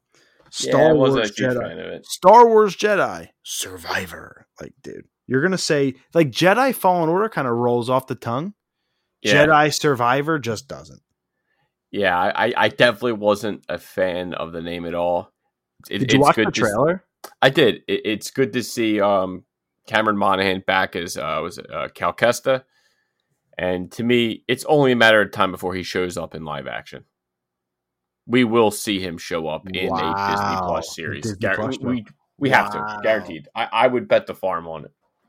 When does this? I have to look it up when Jedi Fallen Order takes place in the Star Wars pantheon or timeline because like, Like, I, we I think it not would be be able like to. probably in uh, Ahsoka Tano or something like that. Wow, well, I was thinking if he did, it would be in some animated show like The Bad Batch. Oh no something. no no! He's going to show up in live action, played by Cameron Monaghan. Guaranteed. I, Wow. I will bet the farm. I I won't like even if he shows up as a surprise to Ahsoka I wouldn't be that surprised. But like I know it. I had a feeling. Uh, this one takes place five years after the first one, so we do have a nice little time jump there. I'm looking up right now um, where I- the first one takes place. I mean, I, I don't know that answer. I do. know I I never played the game. I heard great things. Five years after the Revenge of the Sith, which is what episode three. So it takes place. It takes place in that Rogue One ish timeline. So it t- takes place in like that Obi Wan Kenobi timeline ish, right? Should He like that. show up in Obi Obi Wan. No, Andor. Andor. Andor. Exactly. Exactly. Oh my god! dude. there's- if Cameron Monaghan shows up in Andor. Dude, there's room. I, I, I won't be surprised. It would be. It's perfect. He, he, looks. He, plays himself in the in the game. He looks. It's, it's Cameron Monaghan, so it will fit perfectly. Ian Gallagher is in Star Wars. ladies and gentlemen. Yep. Ain't that crazy for Uh, all our shameless fans out there? Yeah, so they announced this as Star Wars Celebration. No release date, no nothing. But now we know what we've always known that Jedi Fallen Order is getting a sequel. Yep. Mario Strikers Battle League is getting a free demo with online play. Yeah, the demo for single player was out a week ago. The demo for the multiplayer is out right now as you're listening to this podcast. It's only this weekend. So if you're listening to the podcast as we uh, drop it, at least in the first three days, then you are safe and you can go just to download the demo. What you want to do is I had to search to find it. You have to go to the eShop and then you have to go to the Nintendo Switch Online portion of the eShop and that's where the demo is because it is available for only Nintendo Switch Online members. If you don't pay the 20, you ain't getting the money, baby. Hey, that didn't even make sense. uh, we'll Uh, go with it. let's see. I have the dates here. So the they call it the first kick. It's an online demo. You can go right now and play the tutorial, but again, by the time you hear this, the online portion will be available too. So maybe play the tutorial for a few minutes, get the controls down. But Friday, June 1st, or I'm sorry, Friday, June 3rd, the day this episode drops, from 9 10, from 11 to midnight, 11 p.m. to midnight, for that hour, you can play online matches, unlimited uh, from on Saturday, June fourth, from seven to eight. Oh no, from seven to eight a.m. From three to four p.m. and from eleven to midnight p.m. You can play it on June fourth for those three hours, and on Sunday, seven to eight a.m. and three to four p.m. Sunday, June fifth, you can play uh, all you want online. And my daughter is sleeping over her grandparents on Sunday. So I might be able to on Sunday sneak in a couple matches as strikers from that three to four time frame. Hello. I'm excited. Game drops June 10th anyway, though, so we're nine days away. We're a week from the time this podcast happens. So like it's if I don't get in there, whatever. It comes out in a week, I'll be fine. And the last story we have in gaming, we got to watch a seven minute gameplay teaser for Sonic Frontiers. The open world Sonic game, and Sam, I've done so much talking. I want to hear what you thought. Honestly, I think I liked this a lot more than I thought I was going to. Um, just with the speed of Sonic, what you could do, how they, you know, again, you're still, you know, collecting rings, you're running high speeds, and you're still grinding on rails. I think this this game has so much potential. I thought it looked pretty good for an open world. I'm not going to say it looked probably anywhere near as beautiful as, as Legend of Zelda or something like that. But to know that it's coming to Nintendo Switch, PS4, PS5, PC, Xbox One, Xbox Series X, uh, they didn't give it. I don't see any release date. All I see is release date of There is 2022. no, there is none yet. no. Which we'll probably get at Summer Game Fest because Sonic was in the trailer, so I'm sure we'll get. Yeah. it. But I, I, I I was pleasantly surprised. I did not think I was going to like it as much as I did.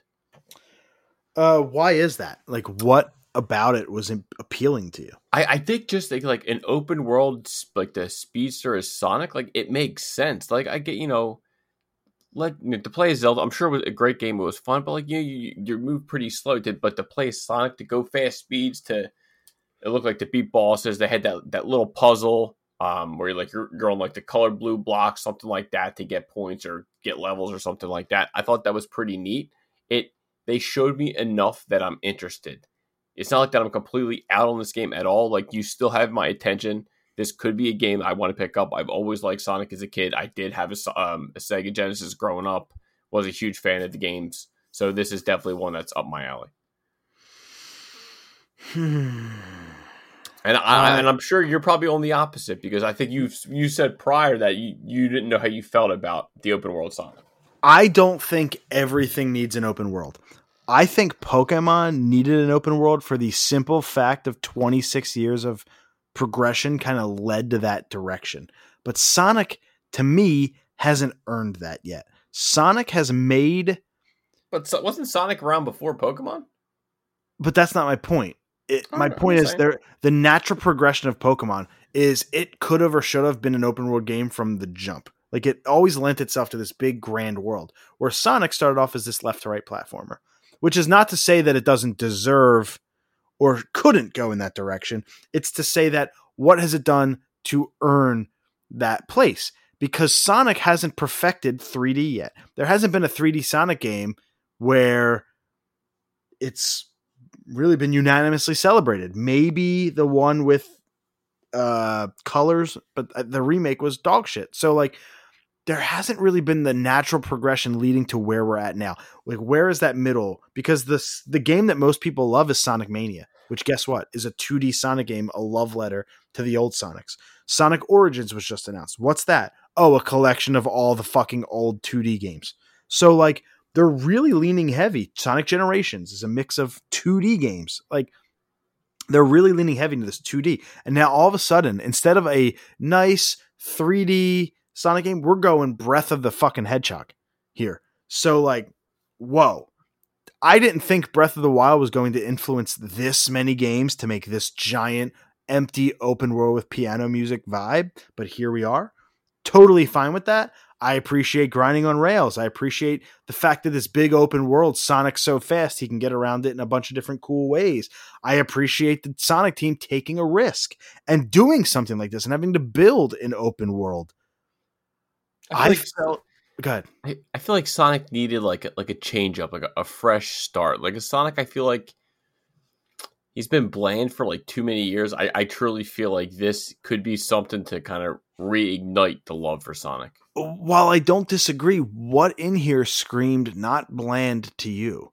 Like there was a I just- lot in just this the- trailer well, that was kind of boring. Well, you're, you're in open world. I mean, I, I think it was only seven minutes. I mean, that they only probably showed us a, a little glimmer of what they want to show. I just maybe just tired of the side-scrolling Sonic games of just you're only going this way, you go back just to, just to do what you want to be a speedster. I don't know. I, I I'm I'm intrigued still.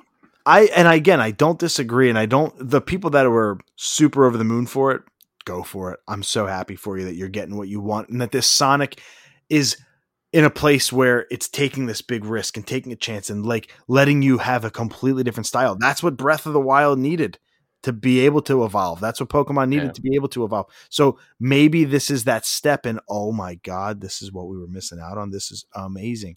But to me, this they didn't show a single enemy. Like this was just him running around. And I know this it was, it just your teaser trailer, just your It was- it was a seven minute gameplay vertical slice. I get that. And I get that it was very, very curated and they showed exactly what they wanted to and they didn't show exactly what they did. It's like, how did we get gameplay of this and we didn't get gameplay of Suicide Squad? which is So hilarious. I have more faith in I have more faith in Sonic than I do uh, that game in Suicide Squad. It's funny because we're going to get Sonic before we get Suicide Squad too, so that's that's funny too. But uh, nothing in this game screamed, "Oh my god!" to me. I love the grinding on rail stuff. That's such a cool way to get around. I love it. I always did. I'm going to enjoy that. I hope this game is one of the PlayStation games that gets one of those two hour game trials because that's something I'd be interested in. Yeah, It's seeing it. It might be one of those games where when you play it, it clicks. That's what I'm hoping for. Um, but yeah, right now, I appreciate the risk that it's taking. I love the rails. I love the grinds. It was a little too boring for me, a little too empty for me now. Maybe that was all intentional. So I'll I'll hold judgment until I play it because it might be one of those games where you play it to get it. Anything else from you? No, let's move on. Uh, let's go into movies. Whew. What a show tonight. Uh, movies. The Black Adam movie is getting its first trailer June 8th. So chalk that one up to two weeks from now or next week. Next, yeah, next we'll have that next week on the pod. We'll have our Oh. impressions. Oh my god! Yeah, it's next Wednesday. So Wednesday, June eighth. So we will have our impressions of the Black Adam trailer the next time you hear our voices. That And, and. I believe they just finished reshoots, so it makes perfect sense. I know The Rock's been hyping it up. He's freaking looks like a monster. So I, I'm looking to see more of hopefully some Doctor Fate in here. I assume we're going to probably get more of him in the um in the actual um the uh, Black Adam suit, and we'll see if we get more of you know the other you know heroes, the villains, and and where they're going to go. Because I am really hyped for this film. DC needs another big win. um, yeah, the word reshoots is always scary because it has a negative connotation. Again, hold judgment on that. Um, Yeah, but mo- I would say like eighty five percent of movies have reshoots, so I'm I'm not too worried about it yet. It didn't look, it didn't seem like it was like a, a three month reshoot. It looked like it was just like a, a two to four week reshoot. So when this was when this was almost announced at the first um, DC fandom in 2020, I was like, I'm in, I'm on it. So two years later, and we're finally getting our trailer. This is an exciting time. So cannot wait for next week to be able to react and, and give our impressions on that. But we'll end the the news before we hit our final piece of the show. Toby Emmerich steps down as the Warner Brothers Picture Group chairman. Mike DeLuca, Pam Adby, uh, Abdi, excuse me, will be taking over. The caveat here is there is no official word on what that means for DC movies. More of the um, the New Line Cinema movies. So we don't know yet. I think this is a, a huge step in the right direction, especially for WB. I mean, Toby Emmerich. I mean, if you remember um, Ray Fisher's Twitter, uh, Toby Emmerich was a, one of the main guys that hit, was on his list. So, and I, I think he just actually tweeted something sooner, like, you know, hey, this is looking good for WB. They're finally realizing kind of who they had running their company, and and th- this this is could be huge for for DC WB because they're you know their lineup as of late their movies i feel like it's just too many hit and misses. They haven't had that right I mean, that right let's be let's be real kevin feige we, we they don't have that guy over there. It just seems like they're throwing shit at the wall and whatever sticks they're running with so um if this if this guy did do all these horrific things that what you, you read you read about stories witnesses people coming forward i mean good riddance and hopefully you know wb can start fresh with some new blood. Do you think though that DC gets touched by this, or does this like what's going? Well, I mean, to- Toby Emmerich had a lot to do with a lot of the DC mo- movies of WB, and probably I think he was one of the guys that wasn't a fan of the of Zack Snyder, and kind of I think he was more of the lines that kind of helped uh, um, Joss Whedon do his you know whatever he did to his movies. So I'm I'm kind of I me I'm the way I'm is fire all that old you know all that old blood, all this stuff, the bad bad juju, get it out, bring in some new blood, new ideas, new stories, and we start fresh. Yeah, he's staying with the company. He's just stepping down from that role. That's that's my understanding. There was a second follow up article saying that like he's going into something else, but won't have obviously the influence that he does. Yeah, like you're not chairman. That to me, that that's good news in my you know my eyes. Sam, bring us home with your weekly WATA. Just what two and a half hours into the podcast? Yeah, definitely a long one today. Um, weekly WATA this week is a sequel to a game I did a few months ago. This one is Gungrave Overdose. This is the sequel to 2002's Gungrave. This came out in 2004. Um, the first game for PS2 Gungrave came out in 02. Then the animated series came out in 03. And then the sequel, Gungrave, Gungrave Overdose for PS2, came out 2004. I have in a 9.6 B plus grade. Um, you know, the I definitely got a lot of scuffs. Usually when, when people see B plus in a seal grade, you're thinking there's a rip, there's a hole. I looked at this this seal over and over. It's just the game just got a lot of scuffs on the front cover, which I was hoping to sneak by with an A, but at B plus, I guess I'm gonna have to accept it. This is the sequel to Gungrave, like I said. This is the Y fold with the Sony security label. Um, wasn't it definitely wasn't a great game reviewed, even playing wise, I wasn't a huge fan of it. Again, I picked this up just to have the you know the one and two in the games. I still baffles me that the game came first, then they made the anime, which I, I still think the anime is superior. Um, but Metacritic gave it a 68 out of 100. IGN gave it a 7.8 out of 10. And then EGM, Electronic Gaming Monthly, gave it a 4 out of 10. So a little, little rough. This is published by Mastiff. This is a third person shooter. Um, a lot of the art was basically helped created by um, uh, Nightow, who is one of the creators of Trigun. So a lot of his art animation, even the one of the I think bad guys, Rockabilly Red Cadillac is his name. It's like it, it's like a semi resemblance of Vash the Stampede. So you could definitely see it was like an earlier drawing of him that they used for this. So it's pretty neat. Um, definitely, I would prefer the first one over the the, the sequel, Gungrave Overdose. But I picked this up raw. I got a great price, sent it in on a few games, just got a few back. So I'm able to have some weekly WATAs for at least a, a few more episodes. But um, yeah, I, again, I can't recommend the anime enough. Make sure you check out Gungrave. What long one today, my friend. What an episode! And we don't even know what the final tally is because the state of play impressions are not inserted yet. Oh Jesus!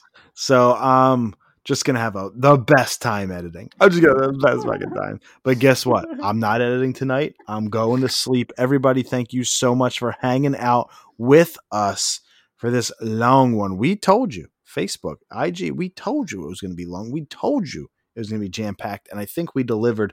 We hope that this gets you through your week.